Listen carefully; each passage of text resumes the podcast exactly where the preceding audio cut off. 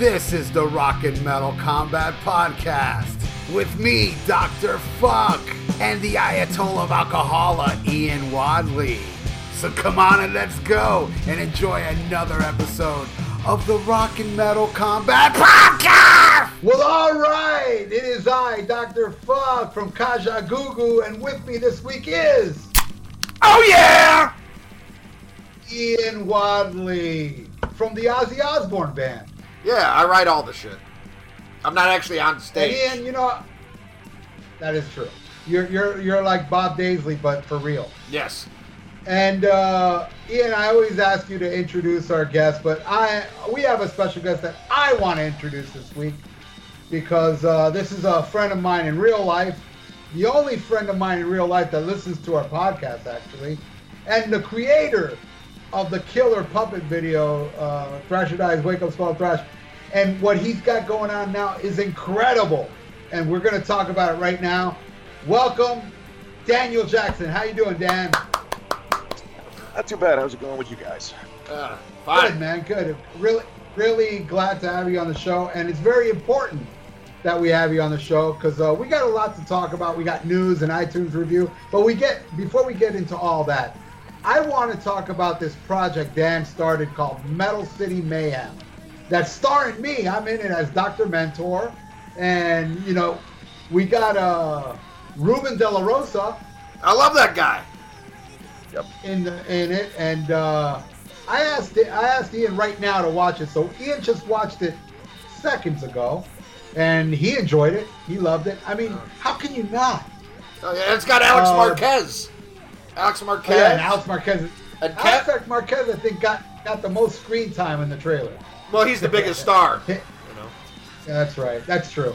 But uh, Dan, tell us uh, tell us all about this uh, Metal City Mayhem.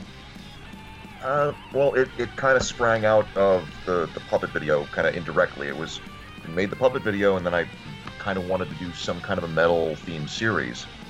And uh, a friend of mine is he's a martial arts guy, and I love kung fu movies, so I thought that might be a good mix. And uh, so we thought about doing a, a series, and the, idea came up. Well, we'll, we'll sort of base it on old video games that we grew up with. If you grew up in the 80s or 90s, you probably played games like Double Dragon or Final Fight. Uh, basically beat 'em up games where you would like walk, you would basically walk from left to right and you beat, beat up about 100 dudes to get your girlfriend back. And that's the basic premise. It's it's basically we're just lifting the premise of 100 different video games. But we're also throwing in a little bit of the you know the Warriors, a little bit of like kung fu movies, a little bit of you know a lot of heavy metal, and it's just sort of a just it's a mashup. But the idea is we're trying to make just a, an action comedy that's got some really good action in it because we're the goal of it was we wanted to make the action look as as good as possible. We wanted it to, to look like a legitimate movie. So that's the that's the premise. And I gotta tell you, it does look amazing, and I would really like for people to watch it. Uh, how, how, how can they see it, uh, Daniel? The, the, the four minute trailer. Uh, well, it's on YouTube. If you if you YouTube go to YouTube, um, look for Metal City Mayhem um, Kickstarter trailer. It should come up, or just go to Kickstarter.com and uh, look for Metal City Mayhem, and it, should pop up. Um, I, I've also done there, there. There have been a few mini trailers that we did before this. So as I was going through the footage, this took a while to do because basically we shot almost a little mini movie, and all the action sequences had to be cut. Like even if we didn't do the entire an entire scene, I cut. I had to cut the entire thing as if we shot a full movie. So it, it took a lot of months of editing, and so whenever we did like a scene, we would put that out in a little mini trailer. Uh, on you know on the road to doing this bigger one so that's why the, the the big trailer feels like it's sort of a complete movie because there were so many little sequences that we were able to, to stick in there um, Exactly. And uh, and and now this is why I have you on the show because it's very important. Anybody out there that uh, we, we he just started a Kickstarter campaign, and the way to uh, donate is uh, you go on Kickstarter.com. Correct? Correct, Daniel? yeah And you type in Metal City Mayhem, and it'll take you there.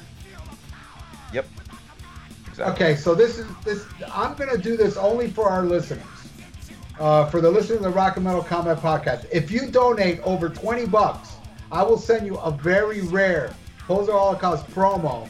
I only have a few of these, and please, like, write a note when you donate over twenty dollars. That hey, tell Ralph that you know so and so. Give your address, and I'll mail it to you. If you want me to sign it, I'll sign it. If you donate over fifty dollars, I will send you that CD plus a, an autographed CD of Melting Your Skull, which I only have a couple left, and an autographed copy of the Merciful Fate vinyl. And that's only for the people, our listeners, for the Rock and Metal Combat Podcast, because we need people to donate. Just find in your heart, and people that don't donate, if you can at least share it.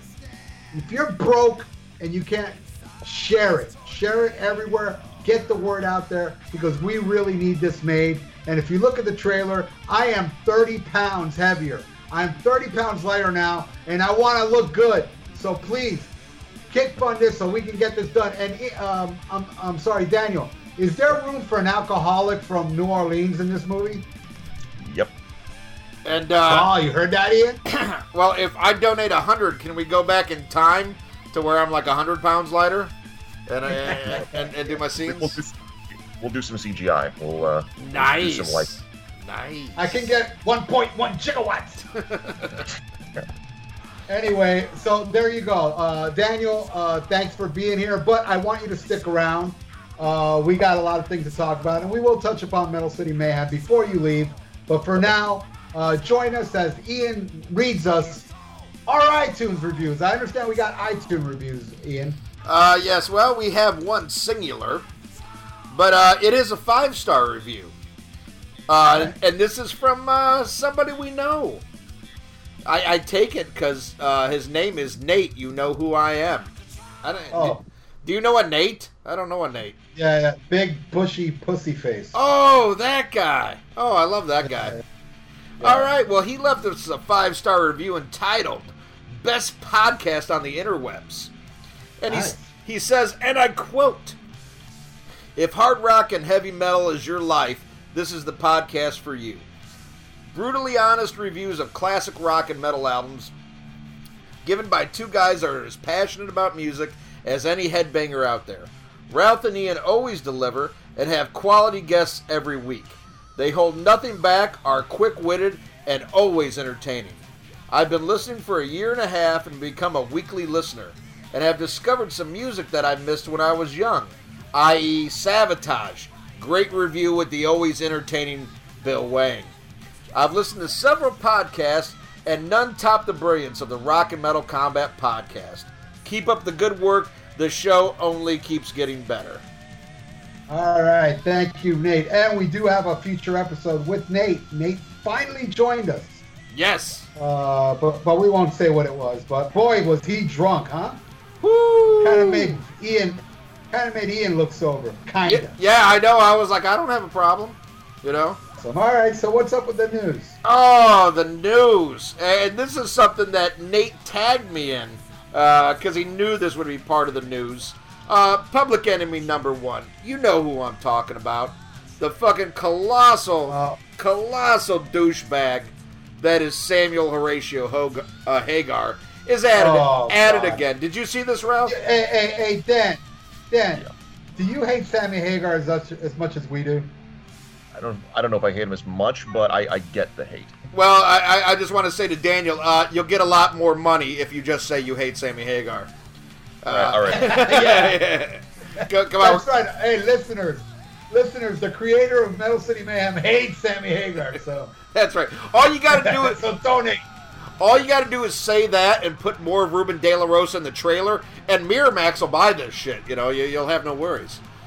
But uh, this Yeah, and also, douchebag. if, if you can make the if you can make the main villain, well, not the main villain, just the first guy that dies, call him Hagar, and kill him within the first ten seconds of the movie, and that be that's a winner right there.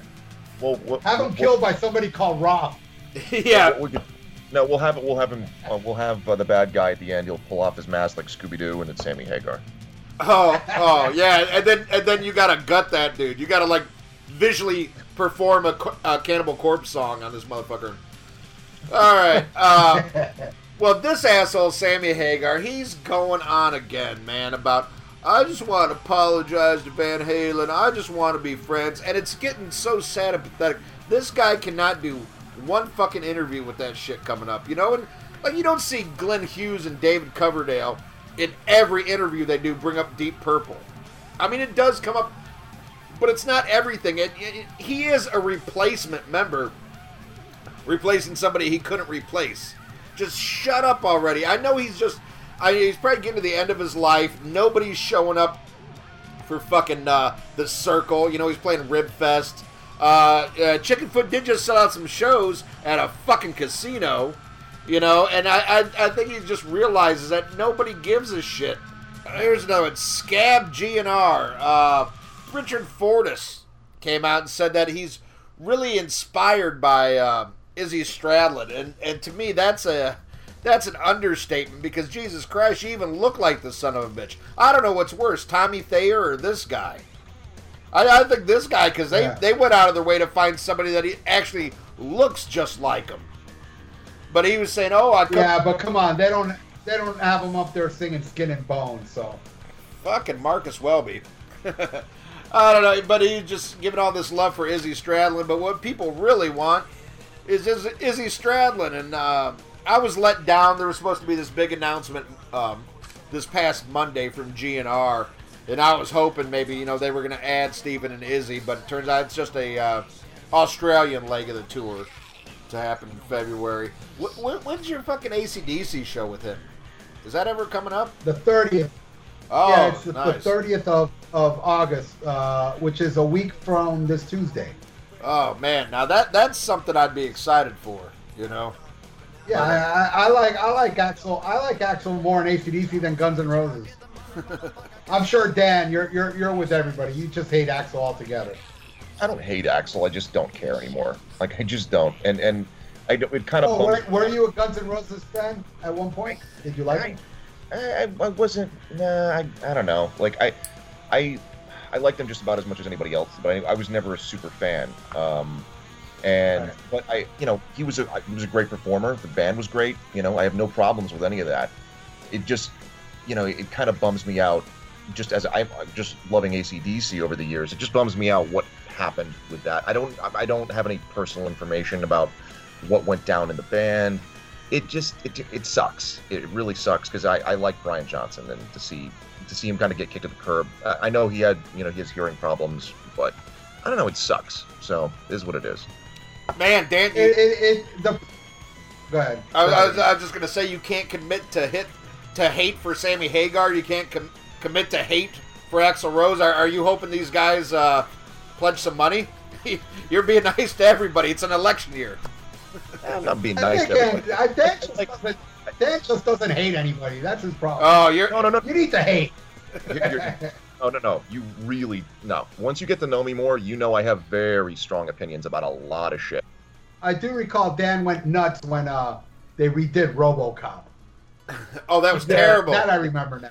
That was Yeah, yeah. terrible. I do remember that.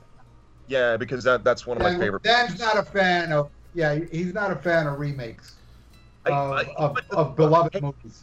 I hated the general idea of it. Then I saw it, and I was I didn't hate it as much when I saw it, but I was just uh, so I just thought it was so mediocre that that it was almost like okay, when you make something and you make something that's mediocre as opposed to just being like outright horrible. Sometimes being outright horrible is better because if you're if you make something that's so fucking bad that it's like people go you have to watch it it's so bad at least then you remember it you you remember Ed Wood because he made really shitty movies back in the day, but you remember them because they were so bad that they kind of came around and became good again. If you make something that's mediocre, it'll be forgotten for all time. And if you make something great, it'll be remembered. So you you kind of have to either make something great or make something so fucking bad that everybody just has to sh- you know you have to show it to your friends because it's that that's it's that bad. Well, that So- that makes a lot of sense. That's almost like, uh, you know, Kiss. You know, the Elder was so fucking bad, but quite possibly Hot in the Shade is worse. But people remember the Elder and forget Hot in the Shade because the Elder was that fucking epically bad. Where Hot in the Shade was just Hey. boring. What? I, I got roped, I got roped into one of these these elder conversations. are you an are you are you an Elder fan? You know what? I don't think I've ever actually sat and listened to it. I, I got to actually sit and Uh, listen I to don't it. think. Yeah, you probably you probably won't like it Dan. I know it's an. Uh, it's but a- uh, it's- I lo- I love it. Dan, what what are your favorite bands? Like just a couple Um, of your like all time favorites. uh, Motorhead's my favorite. Motorhead, I know. Nice. Uh. All right. Crash so or Die. Um, yeah, Thrash or Die.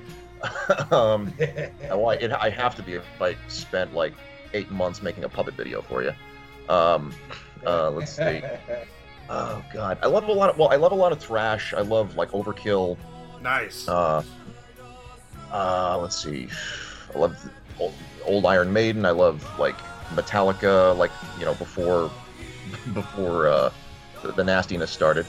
Um, let's see. Megadeth. Um, Deep Purple. Yeah, like I, I like a lot of old shit. All right, oh, cool. Ian, I don't know if you have this in your news, but I saw this yesterday. Uh, Metallica has some documentary coming out. Did you see this? Yeah, it's like a four part uh like mini documentary that's going to be something for, it's something for Spotify. And it's going to be on the yeah, early but years. how? Okay, I don't get it. How can you view it on Spotify? Well, precisely. I, I think. I mean, I don't fuck with Spotify, so I don't know. But I mean, they must have a Yeah, me website. neither. I don't know. Yeah. so maybe if you go on Spotify's website, you know, I, I, I have no idea. You know, Yeah, Spotify sends me pennies every week, every month. Right. I get a couple pennies from them. From like the hundreds of people that listen to my music, I get pennies. So Not to be, that I'm complaining. Fuck it. right.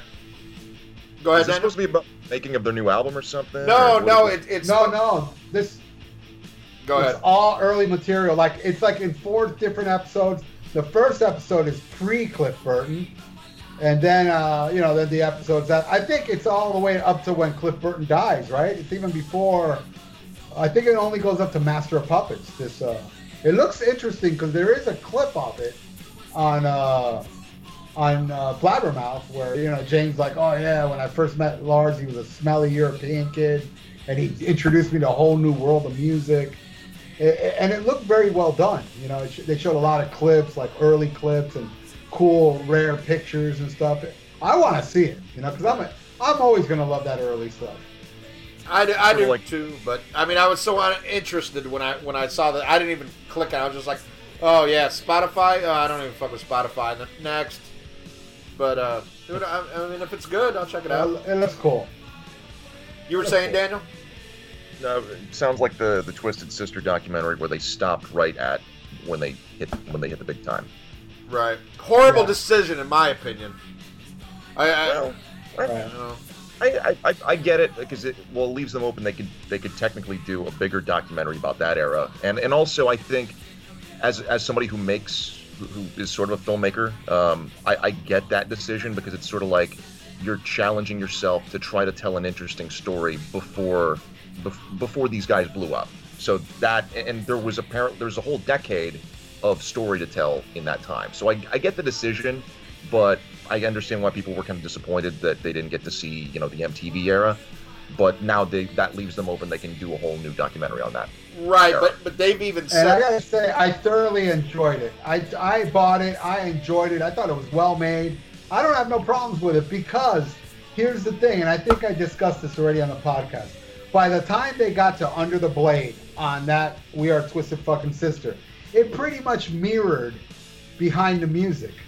Because the Behind the Music has from, you know, they, what is it, like maybe three minutes of the club scene, then uh, Under the Blade all the way up to, you know, the demise of it. So if you were to watch We Are Twisted Fucking Sister and then watch Behind the Music right after it, you can get a good fucking summary because that Behind the Music is great. I mean, I mean, they it's dirt. It's dirty with animals saying, you know, I, I wish Dee was dead. Good, good, good riddance to bad trash. I mean, it was fucking ugly. That that Behind the Music was awesome. So I don't know, man. I think if you watch both of them back to back, you get the full story. Yeah, but those behind the musics were so fucking vanilla. I mean, I know that was one of the better ones, but they go through shit so quick because I mean, what you know, it's an hour show and you're looking at like 42 minutes with commercials.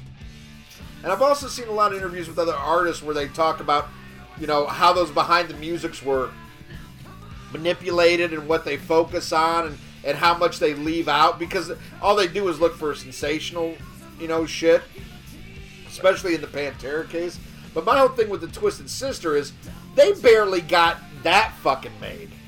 And and let's be realistic about, you know, how many people went out. I mean, I bought it, you bought it, but they said the only way they would do a volume two is if, you know, the first one was a huge seller. But I, I mean, I don't see. I mean, I see like, you know, Twisted Sister is already kind of a niche thing as it is. It's like, god damn it, while you got the chance, just make the motherfucker like six hours. You know. And, and, Well, they might, they might do it. They You might. out of, I but think yeah, that- I- out of money at a certain point. You you, you can't Oh, yeah. just keep making it. You you have to you have to have a cutoff at some point. Oh yeah, and, and they did. They they had a Kickstarter uh, uh, program much like your own. You know, where, where it was fan funded, and you know, for for so much, you know, of a donation, you know, you'd either get your name on the credits or you'd get this, and uh, and I I mean, I mean they they barely got this one made, and I just I, I don't know if it'll. You, you know, I would hope so because I would love to see the later years done in the same detail that they did these years. You know, but I, I talked to you in the past, rather. You know, when I read, you know, when a band puts out their dirt book, you know, I don't start at the beginning because I don't give a fuck about your teenage years. I always go to when everything went to shit, and I start there, and then Uh-huh. and then if it's good, I get it. I, I, will I'll go back and read it. You know, because like like you know with Twisted Scissors, it's like I don't even care so much about Stay Hungry as I want to hear about fucking come out and play. You know, when you went from top to bottom, and then the drama that was even more so with, you know, Love is for Suckers, and and, and you know, and the, the and the you know the abbreviated tour. I just I would have found that so interesting. But I I love shit. I love drama. I love the dirt. You know, I I, I don't want to. I don't care who your favorite guitar player is. I don't care about the, the, the you know you in a bar. You know, I, I want the real salacious shit, but that's just me. You know, I like the Inquirer.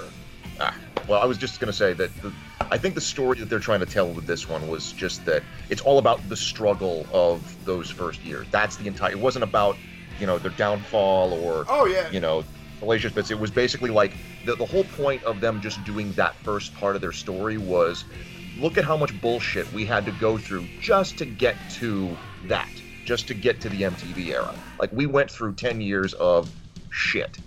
And I and I respect that. I like that kind of story because it, it's it shows look, you got to I mean because a lot of people look at Twisted Sister and they just see, oh, they're, they're the they're the band that, that wore makeup and they look goofy and what and why do we give a shit? Well, no, they actually did pay their dues. They actually were they weren't a flash in the pan. They didn't get famous just because of MTV. They got famous because they busted their ass for ten fucking years in every bar in New Jersey and in New York. Like that's why they got famous, and I think that was the the crux of the whole story was that these guys paid their dues and busted their ass, and I I like that. And I- and and it was great and it's a great story and also how they you know they still didn't succeed till they went to england england is where they became big Oh, yeah. then they became big here No, and You know, like, so like I, said, dude, I, honestly, I know, I know what Ian is saying, and I understand you, Ian. But I thoroughly, thoroughly recommend it. It's on Netflix for anybody that has Netflix. You can watch it on Netflix. I loved it, but I, I'm very, I've always been fascinated. See, the thing is, I've been a Twisted Sister fan before uh, Stay, uh, Stay Hungry, though I, I didn't get, I didn't find out about them till You Can't Stop Rock and Roll. I didn't know about them during Under the Blade, but I was a big fan of You Can't Stop Rock and Roll, and, and everything up to that point, I was interested in. I wasn't really like, I didn't give a fuck really. I mean, it's like, if it's there, it's there. If it's not, it's not. But I would love to hear. The, the, the thing about Twisted Sisters club days, that shit's legend, dude. Everybody, like Skid Row, Sa- Sable, uh, Zebra, all these bands talk about like how they would like sell out places all around the fucking uh, east uh, uh, East Coast, and um, but but record companies were like fuck them, and they really they didn't give up. They just kept going and going, and I and I wanted to hear that, and I and to me that is as it, it's not the teenage years for me. To me, that was still Twisted fucking Sister, you know. And I did want to know about Twisted Sister before Dee Snider. I I wanted to know about that that era, you know, and I got it. So I I think differently than you when it comes to that. It's like if Quiet Riot was to make a documentary of only the Randy Rhoads years, and I'm not even a big fan of that music, I would still love to see that.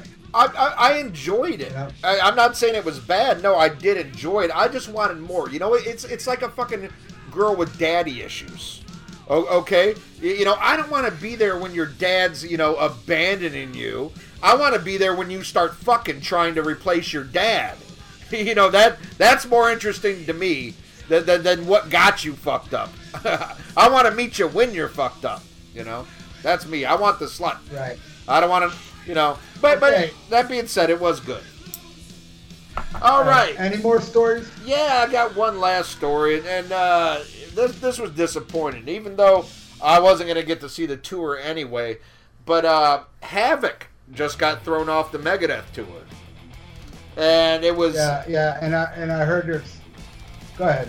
Uh, but but what it was, you know, this was uh, Megadeth and uh, Suicidal Tendencies and uh, some other band, but Havok was opening up. Now Havok is a really great thrash band from uh, from Denver, and I really enjoy their music. And man, that was one thing when I saw Havok was opening up, I was like, man, I would just love to see a new, young, you know, hungry thrash band, you know, out there killing it. And they were managed by um, by Mustaine's son, Justice.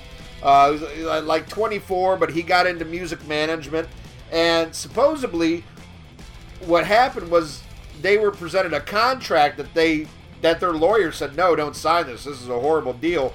Don't do it. And there was you know there was a stall in negotiations there. Well, Mustaine threatened. Uh, I believe Mustaine Senior threatened you know, if you don't settle this with my son, I'm going to kick you off the fucking tour.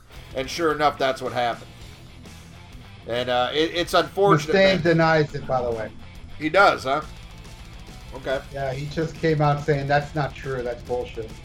What kind of douchebag names his son Justice? Dave Mustaine. Yeah, I know. I mean, Oh, you see, there's Dave Mustaine. That's that's one person that I don't like. no, I, I okay, I like his music. I, I think he's a douchebag, and uh, yeah, I think he's a douche. Yeah, I, I mean, I mean, talented. Still, he will always be my favorite guitar player out of the big four.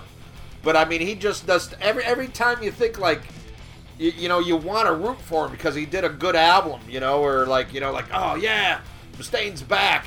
But then he'll just do something like, oh, he's Dave Mustaine, you know, like talk, talk about a guy that constantly shoots himself in the foot through his actions and words.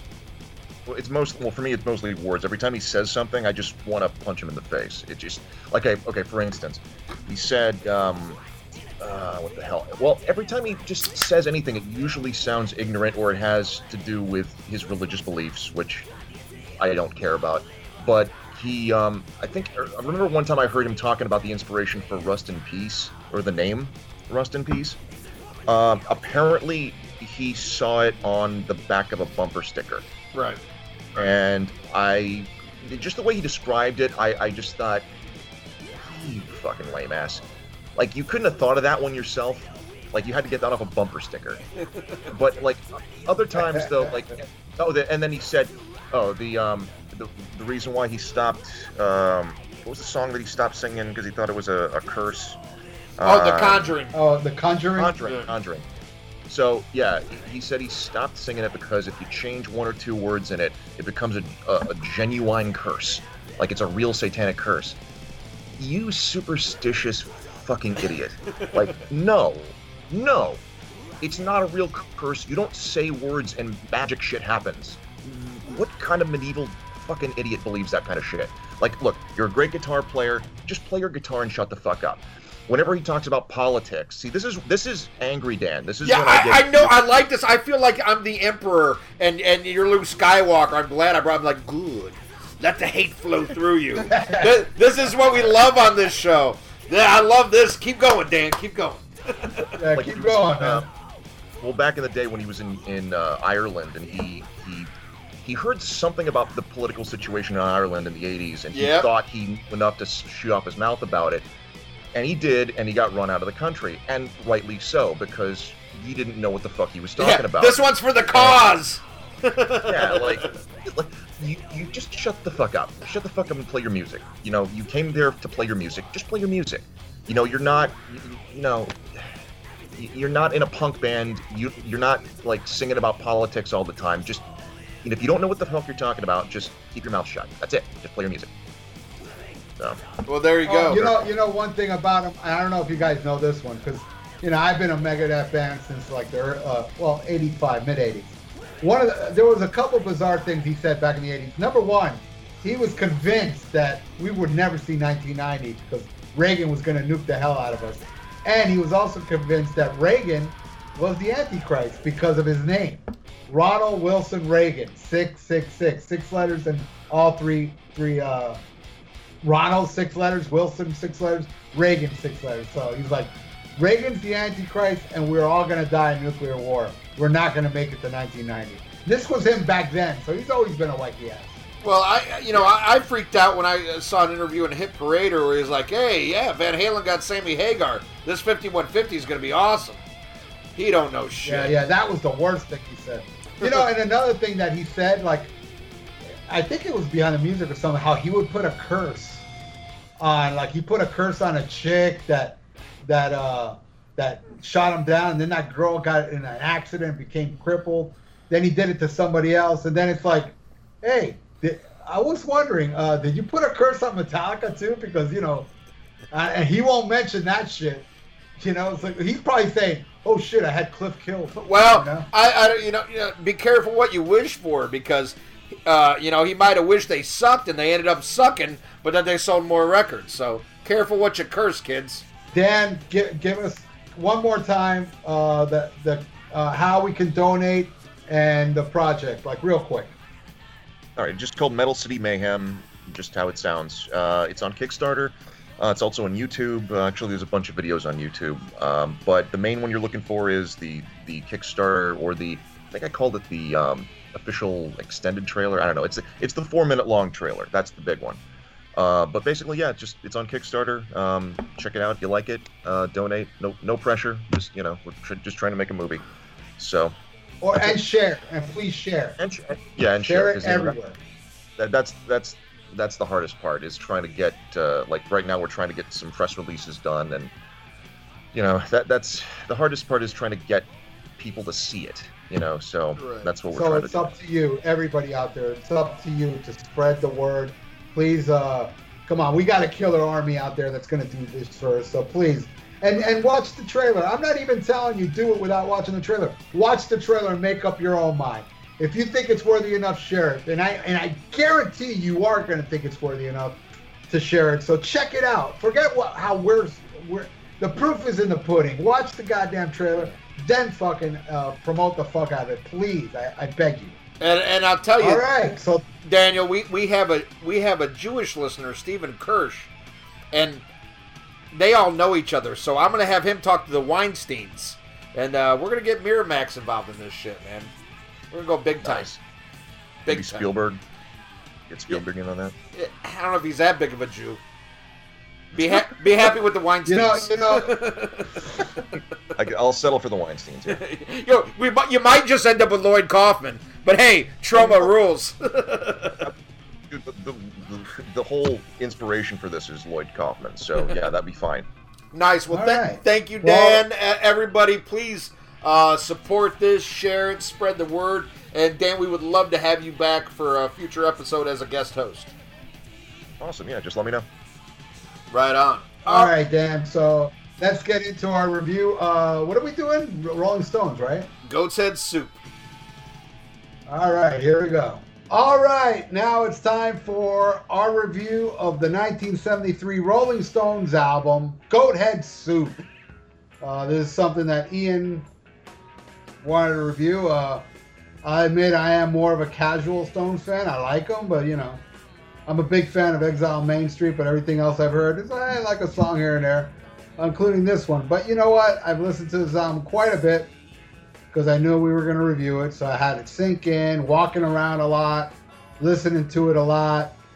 And now I feel like I can give uh, a real accurate review of somebody that's listened to this album pretty good for the last two weeks, almost every day, almost daily. and I also own it on vinyl. One of the only Stones album I have on vinyl that I've I've listened to it a lot enough to give a good uh, re- review. I feel maybe not as good as Ian because Ian, you've lived with this for decades, right? Correct. All right. So, uh, any background shit you want to talk about this album? Uh, you know, well, my my dad had it on vinyl, so I grew up with it. Uh, listened to his vinyl, bought it on uh, CD. I would say probably in the late '80s, and I just I feel it's a lost classic um, that got uh, you know kind of lost the show. Most people just know it because of Angie, uh, because it was definitely the biggest song off the album. But to me, it was part of a incredible run for the Stones. I mean, I, I love all the early shit, but man, I, I think uh, you want to look at an incredible run of albums. You know, uh, Beggar's Banquet, Let It Bleed, Sticky Fingers, Exile on Main Street. You know, this album. Uh, it's only rock and roll, but I like it. Uh, you know, I thought they suffered a little bit with Black and Blue, but you know, from from uh, Beggar's Banquet through It's Only Rock and Roll, I think is one of the best track records of anybody in rock music. And I, I've always loved this, and it's always been a dark horse of an album. I mean, of course, diehard Stones fans uh, know it, but uh, out, outside of that, again, it's probably the album with Angie on it to most people. But uh, yeah, this has been a mainstay throughout my life. All right, cool. You want to take uh, track one? All right. Well, do you want to give any background of uh, your, your opinion on this? or I, I real like I said earlier. I'm kind of like um, I'm a casual Stones fan. I'm not I'm not like the biggest Stones fan, but you know, I mean, there. You know, I really uh, I, I I love Exile on Main Street. You know, that one I listen to the most. I actually know that one really well. Right. But you know, I mean, I know Tattoo You is more my era, and I, I I bought that one, and that was like probably the only Stones album I actually bought because Exile on Main Street was a hand me down, and actually this album, oddly enough, about two years ago, a friend of mine said, "Dude, I got a bunch of vinyl. You want them?" I was like, "Yeah, dude." So I went there and he gave me like 50 vinyls, and this was in them. Goathead Soup was in it. Oh, okay. And when I opened it, I saw it had my all-time favorite Stone song, which I'll talk about when we get to it. And I said, "Oh shit, my favorite Stone song's on here." So I put on the album, and you know, the first time I heard it, it wasn't like, "Oh, this is garbage," but you know, I ended up saying, "Ah, the best song on here is my favorite Stone song." You know, but I didn't really, none of the songs really grabbed me, but that's because I did, didn't really give it a chance. So now that I did give it a chance, I, I can give it, like I said, an honest review on it. But uh, um, yeah, dude, this is an album that I just I heard for the first time about two years ago in its entirety. So I I'm very new to this. So you're gonna get kind of like maybe my opinion on this album will be different in the future because I will tell you this: um, this is an album I will go back and listen to now and then because I do enjoy it. Though there are some songs I'm I don't like too much, but uh, for the most part, I do like it. All right. Well, uh, okay, I'll take the first track, and that is Dancing with Mr. D. And uh, man, do I love this fucking song. Uh, it's got this like great swampy, uh, you know, voodoo vibe to it. And you know, I always assumed Dancing with Mr. D. I thought it was like you know, Dancing with the Devil kind of thing. But uh, doing some research for the album, he's also talking about uh, he's talking about Dancing with Death. And uh, I, I just love the way that the Stones, even you know, they're, a band from London, but they can immerse themselves in like the American blues culture so much, and, and the way you know, he says uh, something about looking down at 44 in, in New York City or something, or no, something about New York City, and then looking down at 44 in West Virginia, you know, which you know you would hear here, but you know, uh, you wouldn't think they'd know that so much in Europe, man. And I just I love this fucking track. It's just got that eerie vibe to it. Uh, they only played it on the 73 European tour for this. And, and and that was it. But holy shit, would I love to hear this live. I just think it's just I don't know, man. There's something so awesome about this. Um, Mick Taylor playing the slide and uh, and playing the bass as well. There is no Bill Wyman on this track, and as you'll find out, not only throughout the Stones' career, but especially on this album, there's a lot of tracks without Bill Wyman that I didn't know till years later. Uh, a lot of times the bass was played by either Keith Richards or Mick Taylor. On this one, it was Mick Taylor. Uh, but an amazing track. This was the B side to the second single Do Do Do Heartbreaker. But uh, absolutely love this track, and I think it's a perfect way to start out this album. What do you think? Love this song. Uh, good opener, cool groove. Uh, yeah, like you said, it's got that voodoo vibe. I, I, was like thinking more satanic vibe. It has a. But yeah, now you say Mr. D. I was thinking Mr. Devil. You know. Yeah, same, same. I thought. Yeah, I, th- I thought that's what it was about because the lyrics are kind of I get you know like a spooky satanic vibe from it, and um, you know kind of, kind of like you know even the album uh, album title you know Goat Head Soup. Yes. And you go and you look and ha- you open it up and it has a goat inside the soup. It looks very evil. It looks like a black metal thing, you know.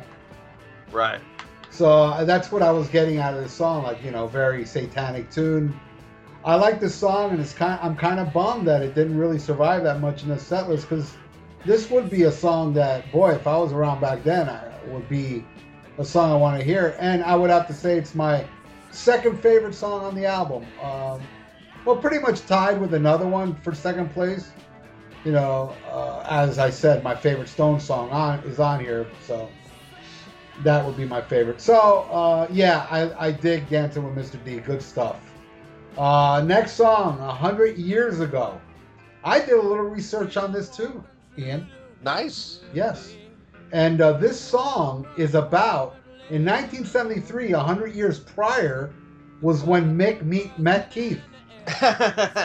so this is actually a, a, an autobiographical song about them. Um, this song, uh, it's a cool song. I like the easy going structure of the song. And to me, believe it or not, my favorite part of the song are the keyboards. I like that that keyboard playing on it. It's really cool. I dig it. It's you know kind of like it's got a great flow to it. I think it's a beautiful tune. 100 years ago, another one that, you know, I mean, the fir- the first couple times I heard it, was like, yeah, you know, but it grew on me, man, and, and I think this is a a really nice song. I, I, dig it. I mean, I'm sorry for the half-ass review, but as you know, this is as new as it can get with me. But I, I did like this song. You? Uh, well, of course. Uh, I think it's fantastic. And uh, another thing the Stones would do, besides the blues, they would do their own take on American country. And it kind of starts off with that country flair. And, you know, admittedly, I'm not a country fan um, but I like their interpretation of it. But the funny thing is, it goes from country to funk, uh, you know, with the keys. And, and the mix that it has uh, Nicky Hopkins on piano, who plays piano on a lot of Stone songs from this era.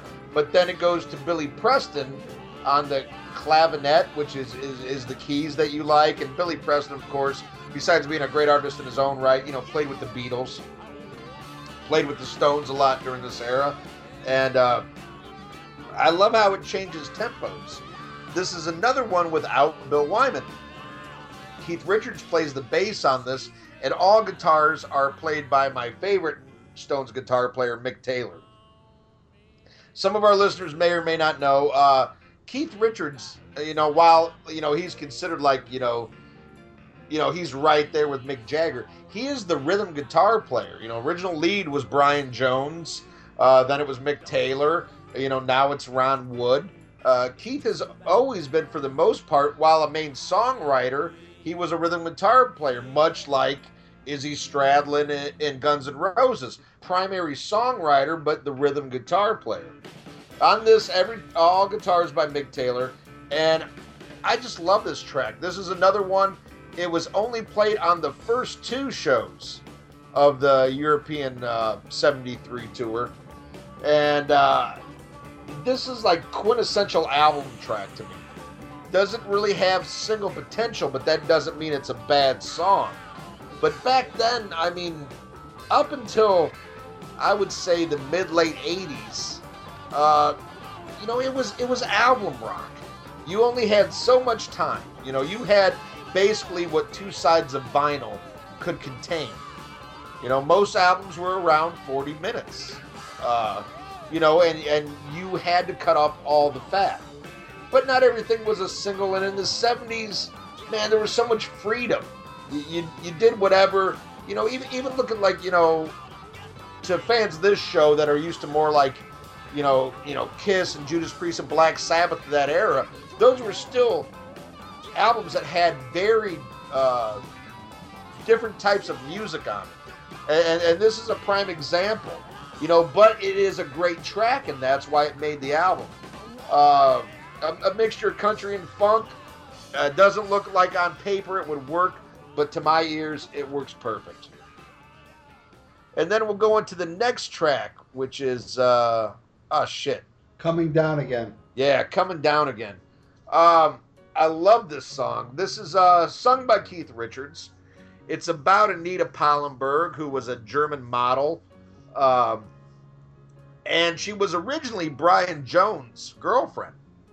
And as as he fell deeper into uh, into his drug addiction, she was stolen away by Keith Richards, who wasn't apologetic about it at all.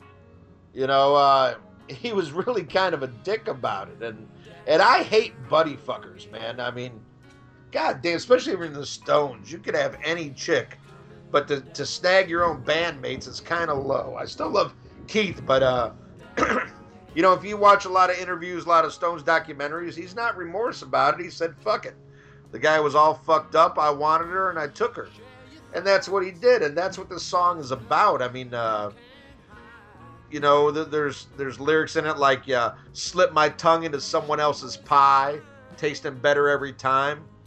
He turned green and tried to make me cry. Being hungry ain't no crime. Like he's telling you right there, he don't give a fuck. He wanted it and he took it. And, is, he, uh, is he alluding to Brian uh, Brian Jones being dead, like turning green? That. Uh, uh no, I don't. I, I mean, by this time, I mean Brian Jones was dead but he's writing about you know the, the fruits of the relationship. I don't think he's talking he's talking about turning green with envy and, and oh, being, okay. And, I, I, believe, I believe, and, and, being real upset about it. But uh, yeah, he, he showed no remorse. And when Brian Jones died, uh, Keith didn't go to the funeral. Neither did did uh, did Mick. Now Mick was on set in Australia uh, filming the movie Ned Kelly. But I still don't think that's an excuse. I think they all should have been there. He was out of the band at that point. Mick Taylor was already in, but I mean, it was like you know two months after Mick Taylor was in when he died. But uh, you know, uh, uh, Charlie Watts went, Bill Wyman went. But uh, did he still, quit the band or they kicked him out? No, no, they kicked him out. But by all accounts, Brian Jones was very much in a state of. Uh, I mean, he was just so far into drugs and then when, uh, you know, prior to him leaving is when Keith stole Anita away from Brian, and that made everything worse. Right. Like he he just didn't care about anything. He was, you know, the the alcohol, the drugs, and they ba- just basically couldn't perform with him. But you know, when the Stones first started, it was Brian Jones and the Rolling Stones. He was considered the pretty boy. You know, none of the Stones were good looking. You know, and, and he was considered like you know the the hit parader cover guy, if you would. Um, you know, and Roto, I mean, when you think about like, you know, songs like Paint It Black, you know, Brian Jones came up with, hey, let's put some sitar on the, you know, all these classic things you associate. Brian Jones was very instrumental uh, in that early era of the Stones, the same way during this era, Mick Taylor was really the genius behind his era. Uh, you know, uh, Keith and Mick are very good at songwriting, but as far as like adding new and different shit, they really left it to Brian Jones and Mick Taylor to add the other little extra spark. But again, th- this song is is about the relationship with Anita, who he would stay with for a little over a decade, and I and I know he had a at least a couple kids with her. But uh, uh, again, uh, Bill Wyman does not play bass on this. Mick Taylor does. It was never played live by the Stones, even though it's considered to be one of the best vocal performances of Keith Richards, and and and Keith doesn't have what you would call you know like a great voice. It's very much like almost like a Dylan or a Neil Young. It's gravelly. It's it doesn't always sound in tune, but uh, but there's just that emotion behind it that that gets you past his vocal limitations. and uh, and I, I I do think he sounds great on this, and I, I think coming down is, is is a great ballad. What do you think? Uh, the intro to this song shows me what Guns N' Roses was trying to do with that song "Yesterdays." Uh, actually, in fact, "Yesterdays" was trying to too hard to be to do Stones. Period. You know, but this one sounds kind of like. I mean, "Yesterday" sounds kind of like the song. Where this song shows how the Stones don't try. It just comes off as real. To me, I mean, I listened to "Yesterdays" and it's like you can tell. It's like okay, let's try to do a you know, since Guns N' Roses was called the New Rolling Stones, Right. and at that time when they were called the New Rolling Stones, they didn't have no songs that sound like the Rolling Stones. You know, think about it. Right. So, yeah, so when they did use your illusions, oh, let's do something that sounds like coming down again. Um, I really do like the song. I would the one complaint I would say about the song, it, I, I could, I would shave down the, the the chorus a bit because that coming down again is a little too much. But other than that, I really love the verses to the song. To me, it's like pure emotion. And uh, yeah, uh, believe it or not, I didn't even know that was Keith Richards. you know, I wasn't reading no liner notes. I, I thought that was Mick Jagger. Uh, well, well, he he does sing like uh, on the on the choruses. He does do does do background, Okay. but but the main the main vocal is Keith. Anyway, I'll go into the next one, which is my all-time favorite Rolling Stone song. Nice. Do do do do do, Heartbreaker. Why not just call it Heartbreaker? Because of Led Zeppelin? I don't know.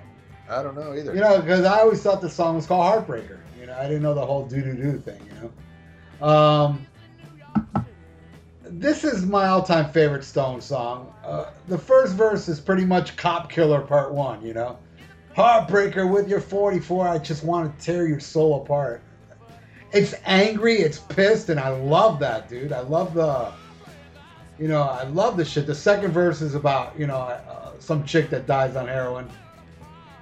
And it makes me think if Lynyrd Skynyrd lifted that stuck a needle in her arm line for their song That Smell. Because the way Mick delivers it, it's almost exactly how Ronnie Van Zant delivers it in That Smell. And as and as uh, I said many times before, I hate horns. But the horns on this song are just perfect. It really does capture the grimy street life, as well as the, the funky keyboards and just the band. Period. I mean, they fucking nail it in this song. I think it's a fucking bullseye. And yeah, this song is one of those songs that would come on the radio, and I'm like, dude. I mean, Jagger's singing his ass off, and this band just firing all cylinders. And this is why. I mean, this song, everything about this song is perfect, and this is why it's my all-time favorite Stone song. Even th- before I even heard this album, I always said "Heartbreaker," man, number one song for me when it comes to the Stones. Uh, what do you think? Uh, yeah, dude, I couldn't agree with you more. This is an amazing track. Um, Would you say it's the best song on the album, or you you think there's another one on it? Oh man, um, it, it's hard because this is one of those albums. Um, I don't even think of in terms of like a a best song. To me, it's just like this is all pieces of a puzzle that need to be there in order to make like I can't picture one without the other. So it's you know some somehow it's even hard for me because I just look at it as a as a whole as a work of art. But um, yeah, I can't argue with you. It's it's definitely definitely at the top. Um, yes, it does tell two stories. Uh, the first part is actually based on a true story in New York, where a ten-year-old boy, uh, Clifford Glover, was with his father and shot by the cops because there was a report. You know, it, it's it's so funny at the time we're recording this. You know, there's so much turmoil going on in the U.S. with you know cops shooting people and people shooting cops and all that. Uh, but there was a report of a robbery, and they described uh, the robbers as one guy was tall and one guy was short. Well, this was a, a guy and his father walking, who both happened to be black, and uh, the cops came up on him and scared him, and they started running. Which I would advise nobody. If the cops come up, don't run. Yeah, no But- shit. But that's what this guy and his father did because they were scared and they they shot you know who they thought was the shorter of the robbers turned out to be a 10 year old boy. And, and and and they weren't involved with it at all. You know and it's just it, you know and it was it was a story that made headlines and the, and the stones wrote a song about it. Then uh, like you said in the second verse uh, you know they, they, talk about you know a, a girl on the street corner with a needle in her arm you know a, a young child uh, on hard drugs, and that was just part of uh, the culture back then. You, you know, heroin became real big in the early 70s. You saw a lot of people coming back from Vietnam with heroin addictions, and, and it just it got real big, especially in you know metropolitan areas like New York. And uh, this is something they just kind of ripped out of the headlines and made an amazing uh, song about it uh, with great commentary. I mean, whether you agree with it or not, you know, I mean, it seems like this whole subject has a lot of people divided. But uh, you know, you're either on the side of the cops or you're on the side, you know, of, of, of who got killed. But I'm on the side of the cops. but but but either way, I think you can appreciate the song and, and the emotion and the story it tells. Uh, Well, in this in this in this instant, I'm not inside of the cops. I'm just saying what's going on today, man. right. You know, it's like, dude, the- these people are. Well, you know, I saw somebody say it brilliantly. If somebody breaks into your house, what are you going to do? Call a crackhead or a cop? You know? Yeah. No, no, no. I, I understand that, you know, but every, you know, There's Every- shitty cops, but you know what? They're shitty butchers. There's Right. shit. There's shitty. Every kind of line of work there is, there's somebody shit in there. But for the most part, man, let me tell you, man, I every time I got stopped by a cop, and I am not really a friendly looking dude. I got the long hair. I look like a ruffian, but you know, I mean, but I'm not, you know. But uh, cops stop me all the time because of the way I look. Now, what do I do? I respect them. They ask me any question, I answer them. I, you know, I give them my ID. They run it off. They run it off on their little thing. They see I'm okay, and they let me go. And I might have been stopped by crooked, fucked up cops that still let me go. And the reason they let me go is because I'm respectful. Now, if you're going to be a, dispre- a, dis- a disrespectful prick to a prick cop, then you're in for a world of trouble. And even cops that are good, if you're disrespectful, they ain't gonna be they ain't gonna look down on you so good. So anybody out there listening that hates cops, why don't you just respect them and you'll see you won't nothing will happen to you. Well, you know, I, I have found uh, that to be true. Uh, you know, I, I've been hassled by the cops a lot as well. And I, I found if you're honest with them, like one time I got pulled over uh, driving drunk as shit. And I told the cop I had been drinking. And I said, I said, look, I made a wrong turn in a bad neighborhood. I got I got pulled over for driving the wrong way down a one-way street. I said, look, I ended up in a bad neighborhood. I got scared, and I was just trying to get to a main road. But I, you know, I even let him know I had a couple beers, and he let me go. But here's another Now that's a bad cop. You should have got thrown in a slammer, drunk driver. Here, here's another thing. I don't do it anymore. Trust me. Uh, I learned my lesson. But uh, you know, here's another thing I think does come into play, whether a lot of people admit it or not. Uh, I appear to be white. Even you could pass as white. Uh, chan- chances are, uh, Believe me, dude. You know, I may be Cuban, but uh, uh, every Cuban guy, every Cuban person in Miami thinks I'm American. Like they see me, they go, "Can I help you?" You know, they don't. That, and then I go, "No, you hablo español." They're like, "Wow," you know. Yeah, no, I know. I'm just making a joke, but uh, what I'm saying is, I, I think there is a, a, a prejudice, and you, you even mentioned another episode uh, where if you see a young, you know, black guy walking down one side of the street, and you see a little white lady on the other side of the street, you're going to jump on the side of the white lady, Yes, I am. and, and and I think, unfortunately, cops are the same. Now, here's where, well, you know what? well, well hold on, hold on, hear me But out. I'll just say this real quick. If it's a black guy in a suit, I wouldn't mind. But if it's a thug with his pants down to his ankles, yeah, I'm gonna choose the old lady. But go ahead. Sorry. Right. Uh, but what I'm saying is, uh, I, I believe the cops have have a pre uh, prejudice as well.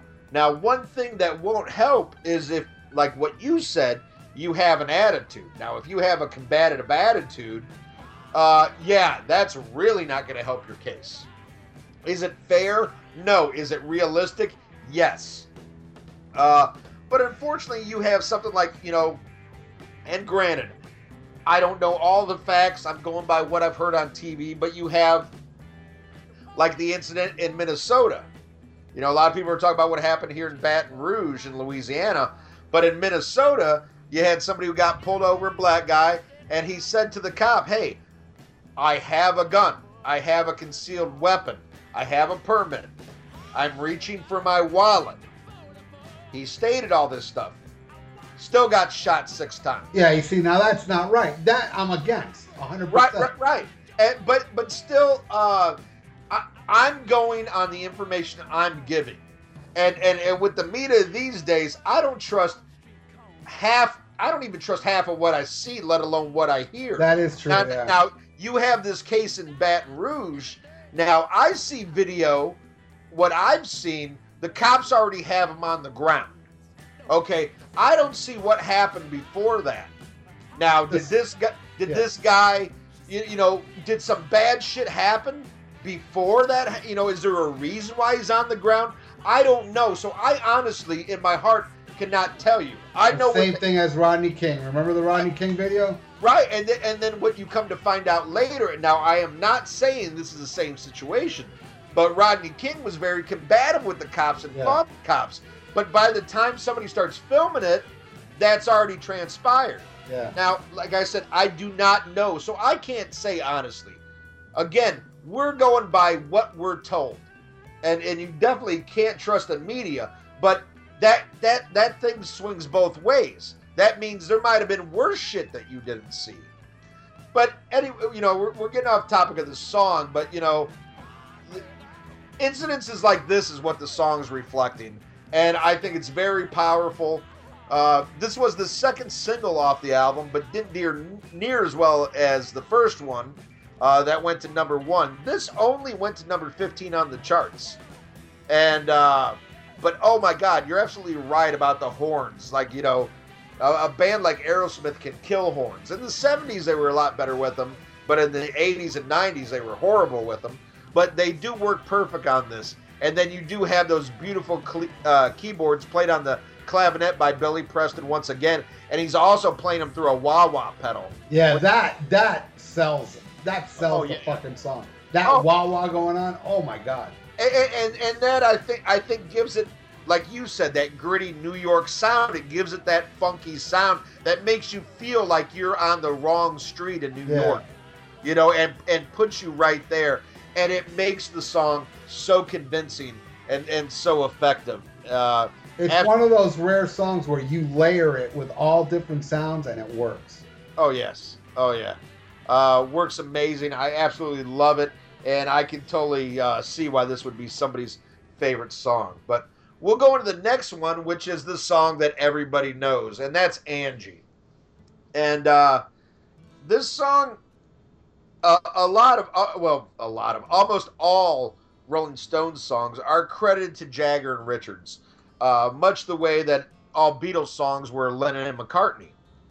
But you know, as, as time goes by and you find out more, it's like there's a lot of songs that like, hey, this was straight up Lennon or this was straight up McCartney, but it's always credited as the two.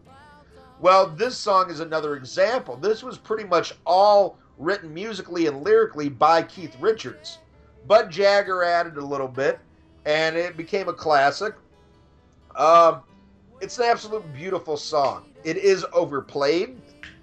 Um, and it's one of the ones, you know, when I, you know, I'm going back, every album I go back and listen to multiple times to see if my mind changes on anything. And this is the one I was always like, oh, fuck Angie. But then I always found myself listening to it and not skipping it, skipping it because it is an incredible beautiful, sad song about a relationship that's just not fucking working.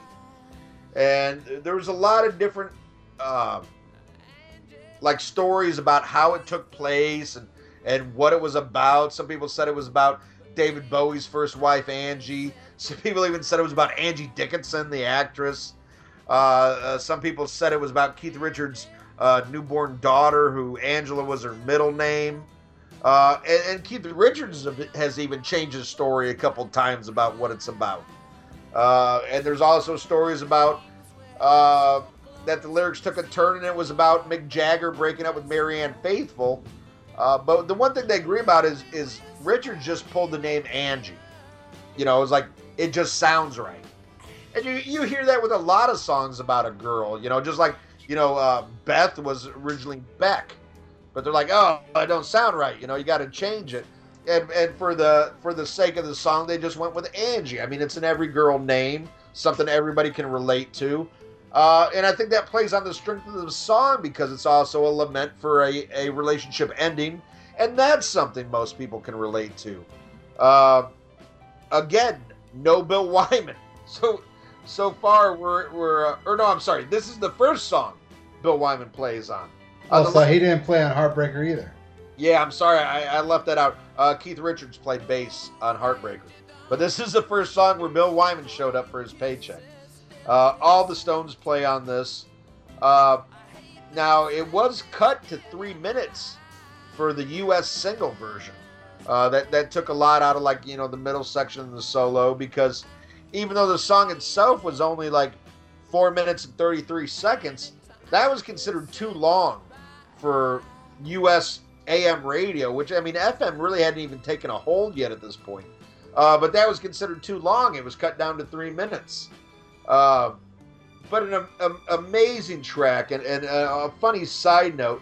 Uh, my parents got married when when this was uh, released, and at, at the reception for the wedding, my dad made everything stop so they could turn Ed Sullivan on the TV because the Stones were going to be on playing their new single, which was Angie.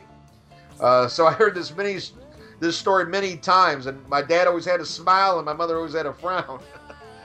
but uh, I, I, think it works perfectly and it holds up. It, it's a hit for a reason, even though it is overplayed. What do you think? Uh, I love this song. Uh, when I was when I was younger, I didn't really care for it because I've always been like, you know, either you were the Beatles or you're the Stones, and I was very much into the Beatles. And Angie, I was like, ah, this ain't like, you know, like you know, like you know, and I love her and shit like that. You know, I just felt like, eh. But man, uh, I really grown to like it. E- you know, even before I got this album, I would hear it on the radio, and what really grabbed me about this song was not so much the lyrics are great and everything, but man, I love the little piano solo and the strings. I think it's gorgeous. It's it's instrumentally, it's fucking awesome. But then, uh, you know, listening to it now in the past couple weeks, I, I, find the lyrics to be fucking amazing. And uh, it's like the perfect Stones ballad. I mean, I I would put it right underneath Beast of Burden because that's like my favorite Stones ballad. But then again, like I said, I'm a casual Stones fan. Maybe they have other ballads better than both of these, but um, I like it. I, I do like the song. I you know I understand why it's such a hit uh, because it does have a lot of good um, elements that uh, you know. Being that the Stones were huge even then, a song like this would put them over the top. And yes, Angie was a song I've constantly heard on the radio, but honestly, I don't think I've heard it enough on the radio to be burnt out on it. Because listening to this album, uh, Angie was just just like every other song. It was not like something like, oh, let me go to the next one, you know. So uh, yeah, and all the and through all these years, I always did think this song was about Angela Bowie. Um, okay. I, I always did. I didn't. I you know I know that now you're saying it's one of the many possibilities of what's what it's about. I think I could be wrong, but I think Angela Bowie ran around saying it was about her. I think she might have too. Yeah. Uh, she also said that she came home one day and found Mick Jagger and David Bowie in bed. Which, you know, I would believe too. yeah. passed You know, out in bed, you know. But, You, you know, you know, D- David Bowie even said that he was a closet heterosexual. Mm. you know, he said that he tried different stuff just to be outlandish. yeah, I saw an interview You know- on YouTube where he said that he was bisexual. Uh, you know, he said he said he's tried to do things to, to stick out and be weird, but he's like, uh, really, I, I like chicks. you know, he just. Yeah. But but I mean, that was a thing in the '70s that was was not unheard of, but a, a different era too. I mean, you're talking, you know, just a few years removed from free love, and you know, you know, I mean, by the time you get to the '80s, it was, you know, and, and we're also talking Europe too. We're not talking, you know, in the U.S. There's always been a stigma, you know. I, I mean, shit, gay people been around since fucking the dawn of time, but you know what I mean. There was a stigma here where, you know, in, in Europe there wasn't and it was like, hey, let's try everything. But like Bowie said, he, he goes, yeah, I, you know, I've, I've done a bunch of shit, but I, I dig pussy, you know, and hey, I get that, I do too, but I always knew that. But uh, then we flip this motherfucker over, uh, get to side two, and get to Silver Train, which is uh, just a classic Stone song to me. That you know, it it, it it sounds like one of their you know their interpretation of the blues, and it's a song about you know mixed relationship with a prostitute, and uh, this was an older song that was uh, they began you know recording it during the Sticky Fingers sessions. As a matter of fact, Johnny Winter had heard a demo of it and recorded a cover of it on his album Still Alive and Well that came out before Goat's Head Soup. And uh, it's it's you know to me it, it again it, it, it's an album track. It's not a single but it's just you know to me it would have fit on sticky fingers. It would have fit on exile on main street you know? Because you know again if you look at exile on main street there's definitely songs that stick out.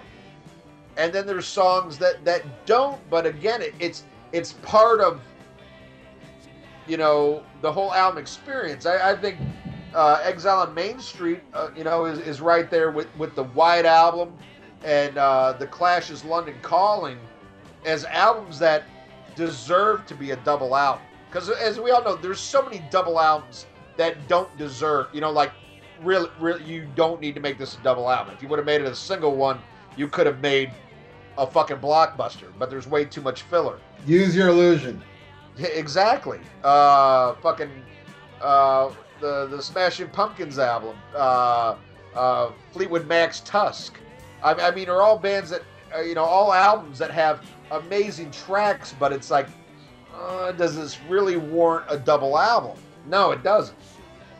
Uh, but again, I'm just saying it, it's one of those. It's not a standout track, but it, it, it's it's a good track, and you know. Ralph, you and I are both fans of 70s rock, and and this is a 70s rock album track. You know, it not necessarily a single, but a good song. What do you think? I think like okay, now I think this album takes a turn for more bluesy shit uh, than than what we've heard already. Um, I think it's catchy. Uh, I d- did not know her name was stuck in my head the other day. Right, It wouldn't leave my head that that fucking verse, right. those lines. Uh, yeah, it's bluesy, catchy. The Stones have always been, as far as I can remember, even like the real early Stone stuff. They were really into like Muddy Waters and, and Robert Johnson and shit like that, you know. And I believe they did many covers of those old blues classics, right? Like in the Yeah, early yeah. days. Oh yeah, yeah. In- In the early years, uh, Stones were much like the Beatles. Uh, you know, when when you look at the Beatles era, you know, before the drugs, you know, they had a lot of covers. Stones were the same way. Uh, most of most of those early albums were half covers, half original. Yeah, where the Beatles were more covering Buddy Holly and you know Eddie Cochran and shit like that, where Right. these guys dwelled even past that Right. to the really early stuff. So I, I think the Stones were more rooted in the blues than the Beatles were, even though you do hear some blues. But again, you know Buddy Holly and all that early rock and roll shit is from the blues. It's a hybrid of the blues, but but yeah, they went even back further. So the next few songs are kind of like in this vein, and uh, yeah, I, I like this one. It's catchy, and yeah, it does kind of have a filler feel to it. Uh, this was never played live, was it? I don't believe so. No. Yeah, I don't think this. You know, it doesn't sound like a song that. You know, it's one of the many. You know, uh, pretty much all songs on this. I didn't know. I didn't know any song on this album other than Heartbreaker and Angie. The, all the rest are like new to me. Right. So- uh, you know, and what I'm saying, like, you know, if this was screaming for vengeance, this would be take these chains. Right, You right. know what I mean? Yeah, yeah, yeah. It's, and I love Take These Chains. Oh, I, I, I do never too. played But, live. You know. right, but you know what I mean? It, it's an album track. Yeah, it's an album track. So yeah, I, I dig it. Silver Train is good. It's uh, it's you know, it's actually one of one of the better songs on this album, even though I consider it kind of a filler. Um, I dig it. Okay, I'll go to the next one. Hide Your Love. It's another bluesy one. Kind of like filler. Uh, and I dig the slow groove, but at the same time, you know, this is one that you know, I can either take it or leave it. Maybe, you know, if I listen to it more, this album more, which I will in the future, I'll feel different about it. But this was one of the songs that are, was kind of like, it just didn't grab me, you know. But, but it wasn't horrible. I, you know, like I said, it has this slow groove that was appealing to me, but at the same time, it was like, eh, you know. I mean, but there is one song on here I like even less. There's one song on here I don't like at all. I'll get to that one when we get to it. And, and I think we might agree on that, but uh, we'll see. But uh, as far as hide your love, uh, this one I'm going to disagree with you on a lot, a lot. And I think uh, this will be one, you know, and I know you've mentioned this uh, to me in past reviews on albums that you're more familiar with. You're saying, uh, you know, you always tell me, as you listen to this more, I think you'll change your opinion. Yeah, yeah. That's And- why. and- that's why I'm saying. You know, this one Right. does have the potential because I did like the slow groove to it, Right. but a- a- as a whole, I was like, eh. So yeah, you're you're right. The more I listen to it, the more. I, hey man, I, I you know Silver Train, the, I felt was like Hide Your Love, but now I like Silver Right. Train much more because it got stuck in my head the other day. Oh, and I definitely know what you mean about the course of Silver Train. But it, it- as far as Hide Your Love, uh, t- to me, it's one of those hidden hidden gems on the album. And you know, as most people know, you know, when you when you fall in love with an album, there's a certain song that that that hits you, and that'll be the one you repeat over and over again. But as time goes on, because you keep repeating it, you'll kind of like get a little sick of that song. And you'll start if you keep listening to the album there'll be a song that'll come back. You're like wow why didn't this catch me the first time? That's how i was with hide your love. Even though i, I liked it at first through the years it's really become that kind of standout track to me. And i just love that, you know sometime sometime down you know and i just love i love the funky piano on it which is played by uh by mick jagger which, which is rare because a lot of times Ian Stewart was playing the piano or Nicky Hopkins or you know your Billy Prestons, but this is actually Mick on uh, on, on on piano, and I think it sounds great. It's just got that like boogie woogie feel to it, and like in a lot of the the Stones boogie woogie songs, it's always Ian Stewart, who was originally like the sixth member of the Stones, because he had been with them since the beginning. But Ian Stewart was uh, older than the rest of the Stones and never dressed hip, always dressed like a dork. And he would he would be on the stage with them. He'd play live with them all the time, but was always out of view. You know, in the 80s, you saw a lot of metal bands that had keyboard players that you never saw on stage. You know, Geoff Nicholls with Black Sabbath. Uh, you know, uh, Gary Corbett or Derek uh, Sherinian with Kiss. Uh, you know, they, they would have it to fill out the sound live, but it wasn't cool to have them on stage, and that's how they are. They, they were with Ian Stewart. But on this one, I think it's so great that it that it's Mick, and I feel like he, he had to be inspired by Ian Stewart's playing. And I think this is just it's got that fucking that groove. I, I really think you'll come around to this song, and if you don't, hey, that's okay too. Well, I can't say I disliked it. There you go. But uh, then we go into Winter, which Winter was the first song that was actually recorded for the album. Now, around this time, the Stones were famously uh, uh, tax exiles. You know, that's how they got the name Exile on Main Street because uh, back then in England, the tax rates were just out of control. You know, if you recorded album there, you did it there, uh, you couldn't turn a profit because of what you were paying. So the Stones, you know, they went to France to record Exile on Main Street. Here, uh, they did some recording in Switzerland and Jamaica. Uh, but uh, the, it started out in, in, Jamaica because Keith Richards uh, just found Switzerland too boring. He didn't like to fuck. He didn't like the cold. Didn't like to fucking snow ski or anything like that. Uh, but the funny thing, when they started recording it, it was winter back home. But then here they're in, you know, beautiful Jamaica, you know, with this like, you know, just beach setting. But they're writing a song about home that is initially, it sounds mournful, you know, like, you know, a lot of people equate winter with, you know, death, not only of like, you know, like a, like a death season, you know, the, the leaves fall off, everything's cold, everything dies but just like you know them being away from home. But at the end of the song, it's almost like uh, it romances wintertime as also a time of rebirth, and I, I think it's a beautiful ballad.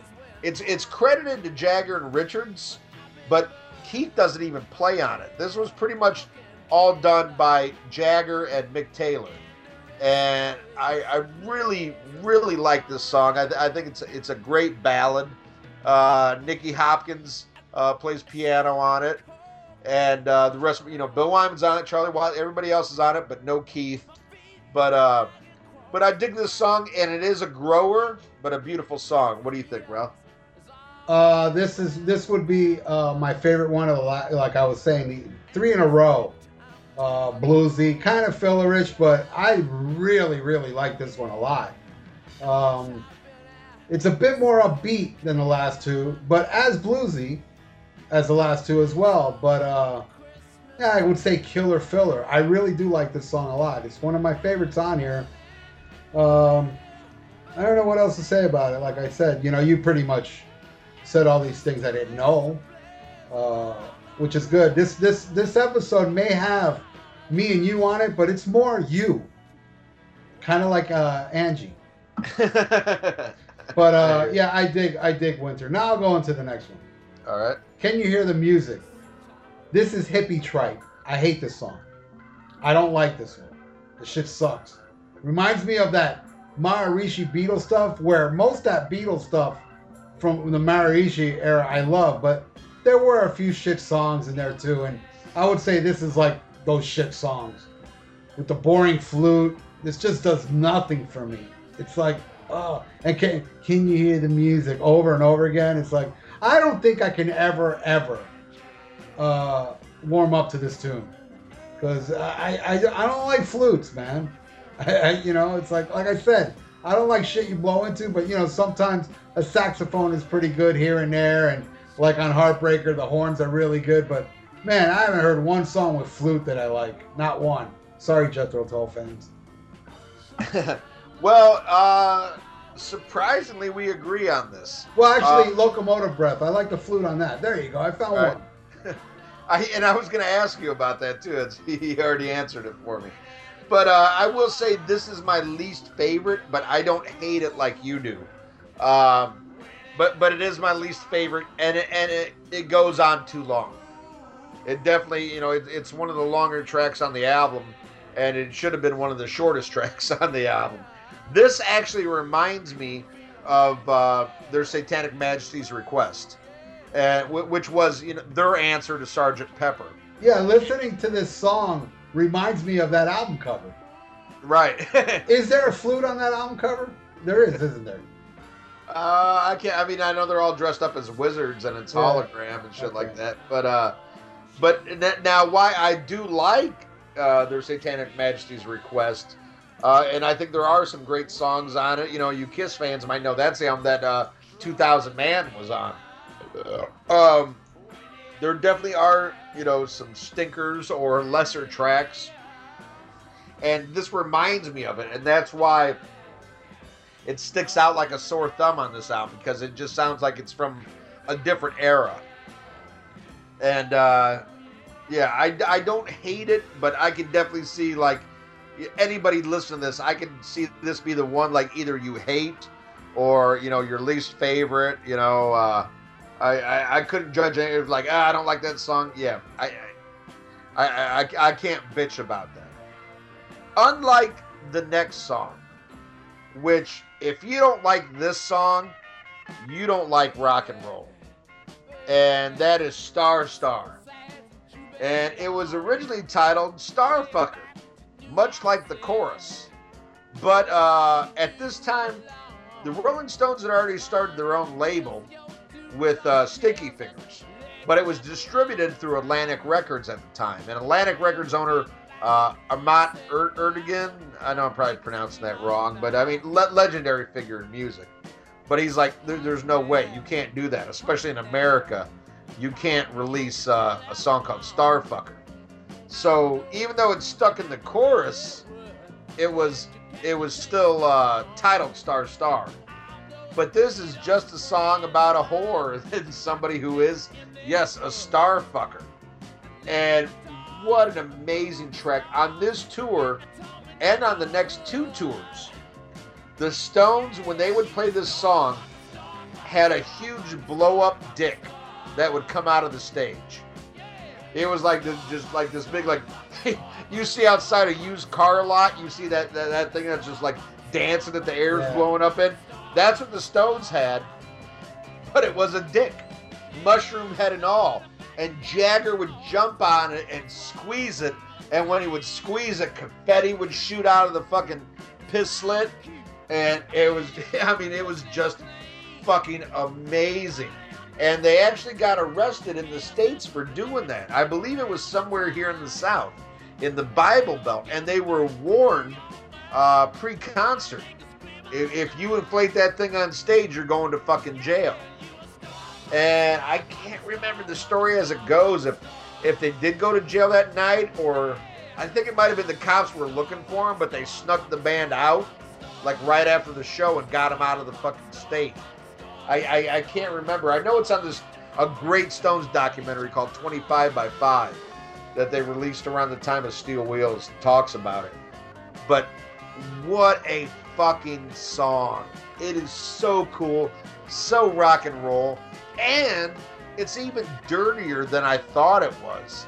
Because you know, sometimes you hear a song and you think you know the lyrics, then when you read them, you realize you were wrong. And, and there was what I thought was a lyric on here called I heard about your corduroys, and that's what I call them. obscene. And I'm thinking, like, you know, somebody's got pants with cum stains on them. But the line was, I heard about your Polaroids, Yeah. which for our young listeners, you know, Polaroid was, was an instant camera. You'd take the picture, you know, you'd shake it off, and there you'd have a picture. And this was apparently about dirty pictures. And there's also a little shot at uh, Carly Simon, who, uh, you know, singer songwriter from the 70s, that Jagger just got done having an affair with. He sang background vocals on You're So Vain, by the way. But uh, where he's kind of taking a shot at her because apparently she gave head to Steve McQueen and Ali MacGraw wasn't too happy about it, his wife at the time. And uh, there's a point where he mentions Ali MacGraw, and I never knew that's what he said. You know, I always made out the part about, uh, uh, you know, giving head to Steve McQueen. But man, it's just musically, it's total Chuck Berry.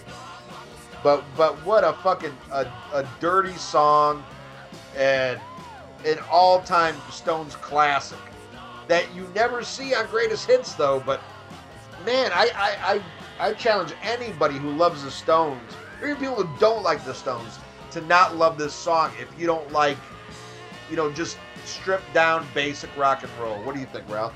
Yeah, I love this one. This would be uh, my second favorite. Actually, I could be wrong, but I do remember seeing um, "Let's Spend the Night Together" in the theater. Didn't they play this song in that movie?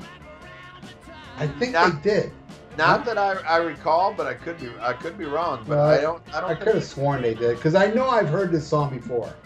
Right. Uh, which, yeah, I was saying earlier, I only knew these two songs. No, I did hear Starfuckers at some point in my life because I do remember at the time going, "Wow, this is pretty like you know X-rated, especially for 1973. I mean, talking about yeah, giving head to Steve McQueen. Uh, uh, what's that other line like keeping your pussy clean or something like that? Yeah, yeah. Ta- uh, talking about uh, heard about your tricks with with fruit, kind of cute. I bet you keep your pussy clean. Yeah, yeah. Which, and which, depending on the version you have, that one. uh, That's the uh, one I have. right, right. Well, there's a version where they clearly say pussy, and then there's other ones where they got like where he Oh, says really? pussy. Yeah.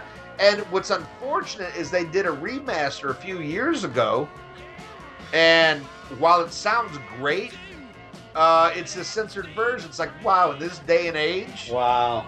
you know, Yeah, you know right. that, that you would re-release something. Well, maybe you and- bought it at Walmart. Yeah.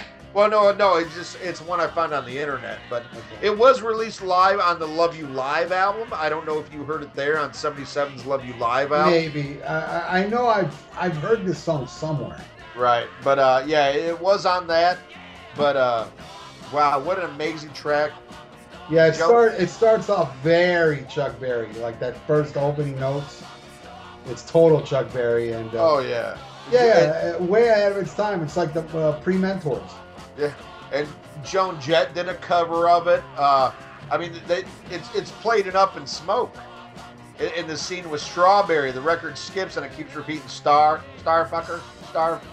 Really? Star- oh, yeah. Wow. Yeah, yeah, with the with the with the parrot. Yeah. Yeah. oh, see, I didn't know that. yeah. Interesting. Uh, but an amazing track. It was released as a single, but only in France and Germany. I mean, there was no way this was getting on uh, on AM radio in the states in 1973. That's why they called it Star Star. You couldn't call it Starfucker back then. Oh yeah, yeah. Even though the band would always refer to it as, as Starfucker, Right. you know, like anytime they talk about it, they're saying Starfucker. But uh, yeah, yeah. For for virgin ears in the U.S. and the Bible Belt, it had to be called Star Star. But uh, oh man, what a fucking way to end the album. Awesome.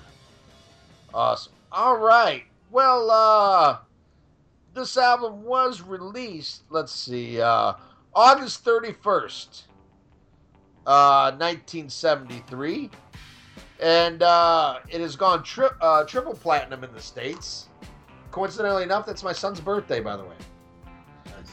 But uh, an amazing, amazing album that was part of a, a golden era for the Stones, and what a lot of people consider, you know, the, the last great part of the Stones. Uh, I mean, uh, you know, Mick Taylor would go on to leave after "It's Only Rock and Roll," but uh, you, you know, they did some great stuff with Ron Wood too. I mean, I mean, "Some Girls" is a, a great album. Uh, you know, so I, I love "Tattoo You." I, I love almost all Stones albums. Tattoo You is very special to me. That was that one actually was the first Stones album I bought because of uh, Little TNA. Actually, that's what made me buy the album. But I, I ended up really loving. Uh, my favorite track on that album is "Waiting for a Friend." Oh yeah, a, a great song, which was written uh, back around this era. Oh, really? And, yeah, yes, and uh, well, all the songs on Tattoo You were old songs. What happened with Tattoo You is they wanted to do a tour in '81, and they just wanted to put out an album, you know, as an ex- excuse for the tour. So all the songs on Tattoo You were old demos and leftovers Ah. that they, they just threw together to like, hey, we got to go on tour. And then and then it, it spawned one of their biggest hits, "Start Me Up." Right, right. Which uh I mean, which a lot of people are so burned out on, but man, you can't deny when you hear that riff to start me up. I mean, that's one of the greatest riffs of all time. Yeah. You know, it's just unfortunately burned out, but uh but yeah, and and I'm waiting for a friend. Uh, that's Mick Taylor on guitar. They didn't even take his guitar track away. They used the old demo. Uh, Ron Wood's not playing on that. Wow. Yeah. Uh, but I, I think this is a great album. And, uh, man, it makes me sad that in this day and age, uh, you know, so much of the young generation does not care about rock and roll. And it, it seems sometimes in a way that rock and roll is really on its way out. And I know we have some young listeners uh, that give me some faith, but uh, man, I hope they go and check this out because not only do you need to know and respect old hard rock and heavy metal, you got to know where it came from too. You know, you got to know your Stones. You got to know your Beatles. You know, your Kinks, the Who.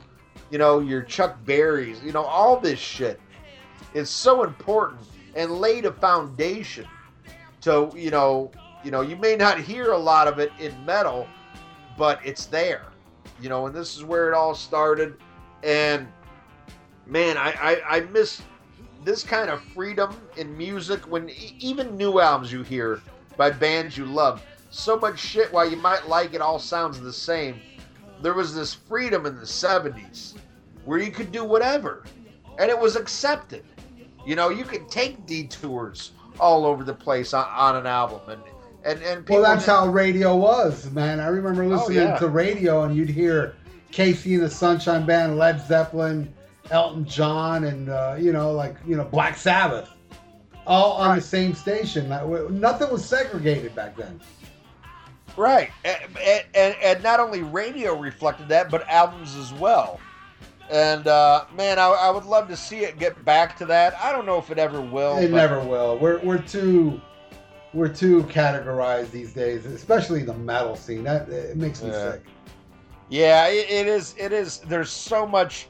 I don't mean to say new metal, but new metal, to where it's all, it's all one flavor, you, you know. And uh, you know, I would like to see shit mixed up. And by mixed up, I don't mean okay, you got one ballad. I mean just different types of shit. You know. I mean, you you listen to to early Black Sabbath. Those albums are all over the place. You, you know, something like uh, uh, Sabbath Bloody Sabbath. There is so many different styles on that one album. But that's how the 70s were, dude. There was no rules. Everybody was open to new ideas. And just open your mind, you know? When I when I eventually do a solo album, which will happen, it's gonna be that way. I'm gonna put all the shit I love on one album, be it pop, metal, thrash, and uh, you know, little acousticy things and mellow shit and rock and roll. I want to make an album where it's like a hundred different flavors, which I know me and only you will like. But I don't give a fuck because that's what I want to do. that's all right. And I will buy it on CD and vinyl. Yeah. hope- Well, I don't know if it'll ever get on vinyl. I ain't gonna make that much money off it. I feel like this is gonna be a bomb that I'm gonna release anyway. I don't give a fuck. But it will be done. I already have some ideas, man. I, I, I even have a ballad I'm gonna do, which I plan on doing all. It's gonna be just me and an acoustic guitar, and I'm gonna play all acoustic. Ready wrote it, and uh, though I'm I need to practice it a little more to get my chops so much better that I can actually record guitar in the studio. But I plan on making an album that's gonna be, yeah, like what you said, like a '70s thing. It's gonna, it's even Yeah. gonna have piano, man. One song I'm thinking of piano on it. I know a piano player. I know somebody that plays violin that I would like on there because I love ELO and shit like that. I want a lot of elements on my song. When it's coming out, boy, I don't know. I'm totally gonna pull a Chinese democracy on this one. As long as Ruben De La Rosa is on one track. Yeah, no, no. Actually, he will be. A lot of, a I love of, that guy. Yeah, a lot of my friends, uh, I want on it. And, Like everybody I know that are good friends of mine that that play an instrument, I want on there. Except uh, my ex guitar player, who who I, I no longer talk with anymore. And I hope you let me. I hope you let me perform the the silence in between tracks. Yes, that'll be you. Okay, cool. I don't, uh, it'll be like a burp between every track. That'll be you. That- that's how you know to flip it over. Burp. Flip it over. Awesome. Well, uh, yes, like I said, released August 31st, 1973, triple platinum, but it is a a, a lost record in, in the Stones catalog. Um, one that I wish uh, people would go back and, and, and revisit. I hope a lot of our listeners do. And if And- you do, check out Exile on Main Street as well.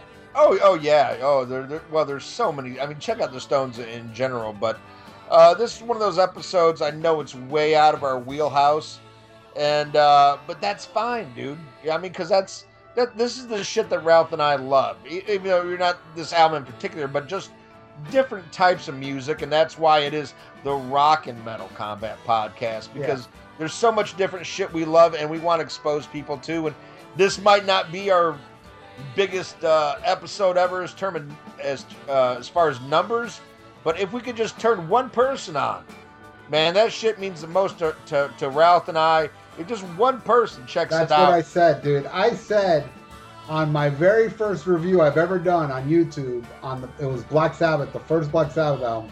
I said on that review, if I turn one person on, because I really when I was making this review, I was like, I don't think I don't know who, who's gonna fucking watch this. I did. I know, I know. A lot of now it's in the thousands, but I'm saying at the time. But I did say in the review, if I turn one person on to this, it's all worth it. And you, you would have no idea how many people have told me, dude, I, I got into Black Sabbath because of you, or even Kiss. I got more people into Kiss. Oh, I hated Kiss till I saw your reviews. Black Sabbath fans, you know what I mean? Right. Where you know maybe there are people that'll be like, hey, you know, Dr. Fuck listens to Stones maybe I'll listen to it and then they'll end up going, well, I really like the Stones more because of Ian. And and that that would be amazing. So I, I'm sure we will turn people because this is a good album, man. I mean, I'm, I'm more of a fan of Exile on Main Street. That's why I'm telling people to check that one out. But this one, I mean, I thoroughly enjoyed it, and it makes me want to go listen to more Stones album, which I have them all in my computer illegally. Well, uh, uh, since you're talking so much about uh, Exile, would you say, Ralph, that could be your pick of the week? No. No. Like, okay. I ha- already ha- actually have a pick of the week. No, you see, I don't like doing pick of the week on bands we just talked about. okay. But I do actually have a pick of the week that I was even prepared for this because I heard it. I have a shuffle. Oh, we're going into pick of the week now? Yeah. Okay. I got a shuffle in my car, my iPod shuffle. And uh, this song came on and I go, you know what? I should make this one my pick of the week because it's it's a band that's out of the box. And oddly enough, there's a Stones cover on this album. And I'm talking about the debut album of Devo. Are we Oh. not men? We are Devo. yeah, that this album is so good, so ahead of its time. It's so out there, but I love it. Uncontrollable Urge. Anybody, just listen to that song. Put on Uncontrollable Urge. It's so fucking yeah, yeah, yeah, yeah, yeah, yeah, yeah, yeah, yeah, yeah, yeah. It's so sporadic and crazy. And their cover of Satisfaction is like, dude, that shit sounds not like the Stone. It's totally original. One of the greatest videos ever made. Uh, If you gotta see the video, have you seen this video for "I Can't Get No Satisfaction" from Devo, Ian? Oh yeah. Oh yeah. Where the where the where the baby and the and the fork and the toaster, Right. and then that punk rocker j- go, jumping and uh, going doing a, like a, a flip and landing on his head. I love that shit, dude. And and it's so. I remember when I was a little kid. What and the equivalent of watching porno as a little kid for me in the '70s was watching Saturday Night Live. To me, that was porno because it was so. We'd stay up late at night, Saturday Night Live, and watch this, you know, this adult type humor. Like, uh, you know, like an example, like uh, I don't know if you ever saw the skit where Superman has all the superheroes yes. come over the house, yeah. where John Belushi's the Hulk and he walks out of the bathroom. That's supposed to smell like roses. and everybody's like, "Ooh!" and it's like, "Wow!" I mean, that back then was unbelievably cutting edge.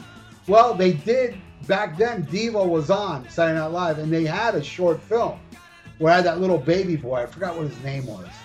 That little guy that ran around. I mean, Maybe his name was Baby Boy, and it was just so weird. Like this general guy sending him out to run around, and and then Devo showed up on the actual program playing uh, Satisfaction. I think they played uh, Jocko Homo that night or Mongoloid, one of the two.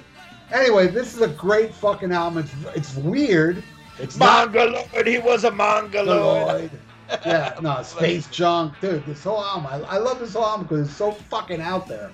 And yeah, when I was a little kid, I was like, oh, it wasn't something I would like, I was into, but I went out and bought the fucking album on their appearance on Saturday Night Live, and I've lived with this album for all these years, and yeah, yeah, it's it's amazing. I never made a uh, uh, pick of the week, but uh, at the same time, um, it's not really rock or metal. It's Devo. It's Devo. They they they are in a class all by themselves. I, I think you- I think you should do a Vieira vault on Dia, on Devo. yeah, I should I should make a uh, this one. Because this is Yeah, really oh. the only one I really love. I mean, I have a couple other ones like Freedom of Choice, which have Uh, cool oh, yeah. songs. Oh You know, yeah. Oh, Love the song, Anger is one of my favorite Devo songs. the and- song "Freedom of Choice" I fucking love. Yeah, and uh, Peekaboo, you know that one? Yeah. Oh yeah. I love that fucking song. And uh, uh, Beautiful World is one of my favorite Devo songs too. And of course, even though it's overplayed, "Whip It's still a great song. Whip, it's a great song. I love Whip It. You know, and, you know that uh, we're through having fun. Yeah. Uh, or no, no, uh, time for fun. That's what it is. No, Yeah. we're through being cool. and you know what's really good is the fucking Al- Weird Al parody. Dare to be stupid. You ever seen Yeah. that? Yep. Yep. That sh- and the video is very Devo. Oh yeah. Oh, So yeah, there. That's my pick of the week, and I and, and I'm very proud of this pick of the week because it's an album that is not really in my radar of shit because I don't own any Kraftwerk or you know all that weird Depeche Mode stuff. But Devo I own, and it's so weird, but I, I it's very special to me. And and and here's a little fact you may not know. You know who really helped Devo get their start and and get them signed and get them on Saturday Night Live? Is it David Bowie? Neil Young. Oh shit! No shit. Neil, Neil Young loved Devo. He thought they were so original and so different, even though it's so like out of what Neil. I mean, Neil Young's done. You know, uh, you know, a lot of people Neil Young like, oh, Heart of Gold, but Neil Young's another artist like Bowie or Prince that did a million different types of albums. You know, Yeah. with different styles, and he thought De- Devo were so original and so amazing. He put them in a movie he made. Uh, he absolutely loved Devo and was very instrumental in getting them uh, signed and getting them out there. Well, you know who produced uh, this album? Um, Are we not men? Ah, I, I I know, but I'm having a brain fart right now. David Bowie and Brian Eno. Oh, nice, Yeah, nice. they- so I guess they knew about him too. This is their debut album, but they did have an EP, Mechanical Man, in '77, the year prior. Right. But uh, this is actually this is the first time I ever heard of them. Like, No, and, and that that's a great pick of the week because again, it's something out of the wheelhouse. yeah, And- yeah, and it's good for this show actually. Yeah, yeah, and to get people to try something different. Myself, I, I I'm taking the total reverse route and doing what Ralph said he doesn't like to do. I'm picking the Stones album, uh, but I'm picking another uh, Lost Stones album, and that is the last one with Mick Taylor, and that's it's only rock and roll, but I like it. And much like Goat's Head Soup, it's an album that's really only known from the single. And the title track in this case, everybody knows it's only rock and roll. But oh my god, one of my favorite Stone songs kicks it off. If you can't rock, one of the heaviest, most kick-ass Stone songs. I mean, just uh, incredible. Uh, I think they did release as a single. Their cover of "Ain't Too Proud to Beg" by the Temptations, but that's actually my least favorite on the album. But uh, there's, uh, you know, the title track. To the next time, say goodbye. Beautiful ballad. One of my favorite ballads by the Stones, though. Time waits for no one. Luxury, dance, little sister. Uh, if you really want me, short and curlies, and one of the most amazing Stone songs ever. A total like lost classic. Even if you don't check out this album, go on YouTube and and and get Rolling Stones fingerprint file. Oh my God, is that uh, to me? It's like right there with fucking uh, uh, you know fucking Light in the Black or, or fucking you know uh, Kashmir. As far as like an epic like sprawling track, check out fingerprint file. Let me It's- ask you, since you're a big Stones fan, what would be because I, I I would like to look into this. What would be the definitive Rolling Stones documentary to watch? Uh, the definitive one to watch that I've seen is 25 by 5. Okay. Um, it was released on VHS in '89 when uh, when Steel Wheels came out, and it's it's from the beginning to uh, to the making of Steel Wheels. Uh, you know, they've released some videos since then, but to me, that is the most definitive. But as as of now, I don't think it's ever been put on um DVD or I wonder. Blu-ray. I wonder if it's on YouTube. I'm pretty sure it's on YouTube. You know, I did see, I did see a documentary on the Stones not too long ago, and I can't remember what it was about, but it was the Mick Taylor era, where Keith did say he wasn't too happy with uh, Goathead Soup. Ah. He said that uh, it was a little too rushed.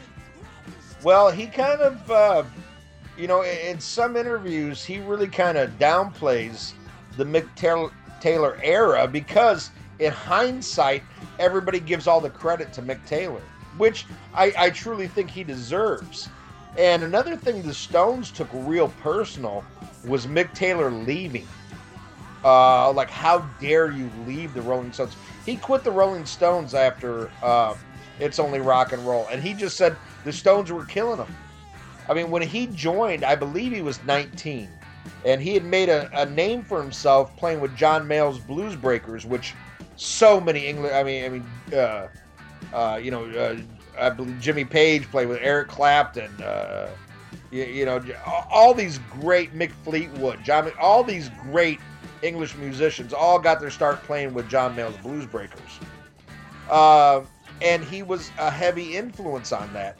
And he was the last time that a guitar player, a lead guitar player, really had that much uh, influence. Now, Ron Wood, who's no slouch himself, by the time he joined, Keith really kind of reined it in. Like, okay, you're going to play leads, but you know, this is this is my band. You know, where Mick Taylor was given a lot more freedom, and I think it really helped the Stones expand their sound. And it, it's most people who are into the Stones, that's their their favorite era is is the Mick Taylor, which get, is get your Yayas out. It's a good live album too. That oh one. oh oh yeah, he was on that. Yeah, he joined he joined halfway through. Uh, Let It Bleed. There's two tracks. You know, it's it's almost kind of like uh, a Night in the Rut situation. There's a couple tracks with Brian Jones. The rest is all Mick Taylor. And then they did the Get Your Yayas Out. Uh, you know, and he was with them through uh, I believe, uh, 1969 through 1974. And to me, that is the greatest era of the Stones. You know, that's, you know, let, let it bleed. Or, uh, yeah, Let It Bleed, Sticky Fingers, Exile on Main Street, Goat's Head Soup. It's only rock and roll. Uh, as far as studio. What tour uh, was? uh Do you know the tour? Of Get your eyes out. Uh, that was the Let It Bleed tour. That was like right when he joined, right? Yeah, that was that was right when he joined, and that was uh, like one of the first big tours ever in the U.S. And it was also a landmark tour uh, as far as sound, uh, because before, you know, you'd see these early Beatles concerts, and it was like them playing with like a little, you know, what would really be considered a, a, a bad speaker. Like, you know, you really couldn't hear bands over the girls screaming and shit like that. You know, but the 69 tour was the first like a major PA system. You know, this is when when touring really became, uh, you know, what it became. You know, with massive PA systems, and, and to where people in the cheap seats can hear the music. And and uh, yeah, the Stone '69 tour was really the first tour of the modern era as far as rock and roll uh, touring goes, and, and music in general. I really liked uh, Love in Vain, the Robert Johnson. Oh yeah. But my favorite on there is Midnight Rambler. I love. That. Oh, Midnight Rambler, Give Me Shelter. Yeah. Uh, uh, Monkey Man. Oh my God. I mean, I mean, the list goes on. But you know, a lot of that, man. You, you got to give. Uh, you you can't just look at the at the credits on the songs. You got to look at the influence and the playing of Mick Taylor. And uh, but yeah, when he he joined when he was 19, and he was a vegetarian that didn't smoke or drink, and by the time he left the Stones, he was a junkie. you know, he's just like, dude, I can't take being in the Rolling Stones; it's killing me. And and he really kind of went off into obscurity. But what I love is on the last few tours that the Stones have done, they they take Mick Taylor on tour with them. Now they only bring him out for a few songs. He doesn't do the whole set, but uh, to me, it's very special because uh, he to, he's an important part of the Rolling Stones sound to me. Very but, uh, cool. Very cool. All right, now we got to go into fan of the week, and uh, you know, I, I know you won't hear this this episode for a couple months after it was recorded, but uh, you know, I put this thing up about like, have you been a fan of the week? Uh, haven't you? Let me know. And, some people knew they were a fan of the week. Some people who were didn't know. This is why you should always listen to the whole fucking show, God damn it. Um, But this is one guy that I could have swore I picked, but I, I, in hindsight, I think I did skip over, and that's Kenneth Roy. Kenneth Roy adds a lot to the page. He's a great fan who's been here, uh, you know, damn near since the beginning. Uh, very important to the page, and I want to thank you. And I'm sorry you weren't a fan sooner. And another thing I want people to realize is, you know, we do a lot of uh, episodes, you know, ahead of time. You know, you when we record it, you don't hear it. You know, the police episode sat in the can for a year. So, you, you know, just because you don't hear your name, don't you probably were already picked. You just haven't heard it yet. But uh, Kenneth, uh, I'm sorry it took this long. We appreciate you, and you are our fan of the week. Yeah, thank you, Kenneth. Yeah, I know, I know Kenneth. Uh, he's very active on the page. Yes. And and we're not gonna have these problems anymore. Show, uh, re, uh, pl- putting up old shows because now we got a new system. We're actually gonna release shows as like in order of recording. Yes. So for now on, this this one will be whatever we did before will be played after. So yeah, I'd say in about eight weeks, this from as we're recording this, this will be up. So yeah, one or two two months or three. Alrighty. Well, now we got to go into the plug. So here we go. Listen to the Rock Show with Gully and Joe. Go to all the W's, Gully, G U L L Y A N D J O A dot UK, 8 p.m. UK time, 3 p.m. Eastern. The Rock Show with Gully and Joe. Listen to it. Don't be a cunt. Earpillar, the podcasting and interview news site. To keep up with your favorite bands or artists and the podcasts or interviews where they appear, go to earpillar.com to find out what we're all about. You haven't listened to Mars Attacks podcast? What are you waiting for, man? Host Victor Emroyce brings you all types of hard rock and metal based podcasts. You'll find everything from music based episodes, interviews, to series such as Ultra Sexy Classic Album Series, where some of your favorite musicians, producers, journalists, and show hosts comments on the albums that push the evolutionary chains of hard rock and metal. Get with it and go to MarsAttacksRadio.com to find out more. Music's most diverse podcast, starring Luke Innes, Greg Simp Bootlegs, and Mr. T from Germany. New episodes released every Saturday on Podbean, Podcast Addict, and iTunes. The True Alternative Podcast.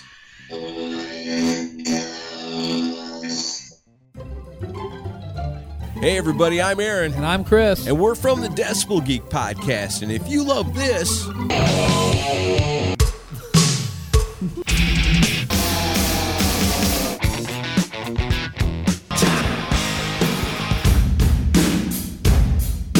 then you'll love us. That's right. Brand new episode every single Monday. You can find us on iTunes and at decibelgeek.com. And the best thing is, it's rock and roll and it's always free.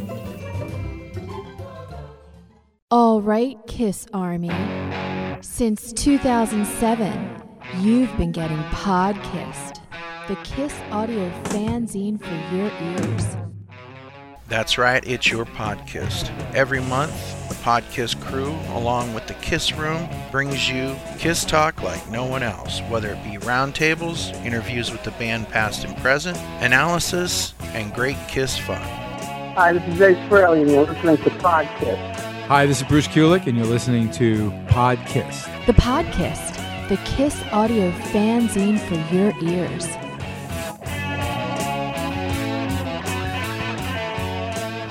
Hey, hey, hey, it's me, Bill Wang. Make sure you listen to the Dr. Fox Show Thursdays, 8 p.m. to 10 p.m. Eastern Standard Time. And of course, the replay Sundays, 1 p.m. to 3 p.m. Eastern Standard Time on thatmetalstation.com. Bam! Hey, hey, hey, it's me, Bill Wang. Make sure you listen to the Wadzilla Rock Show Saturdays, 11 a.m. to 1 p.m. Eastern Standard Time on that metal station. Big diddly dee bam! All right. Well, if you enjoyed this Rolling Stones episode that was out of the box, and we hope you did, we hope we turned you on to something new. Next week's going to be really mind blowing, where we have ex LAPD Chief Daryl Gates join us. I about time. I've been asking this guy forever. Yeah, I know. Finally agreed. And then I was like, Daryl, what do you want to talk about? He says, I want to do the first body count album. I'm like the one with Cop Killer on. it?" He's like, Yeah, I love that Stone Cold groove. Damn, So- I, I I pictured a more straight out of Compton type guy, but hey, you know, you know. Yeah. Well, we already know he likes that, but let's hear what he thinks about KKK bitch. Yeah. That's next week on the Rock and Metal Combat Podcast.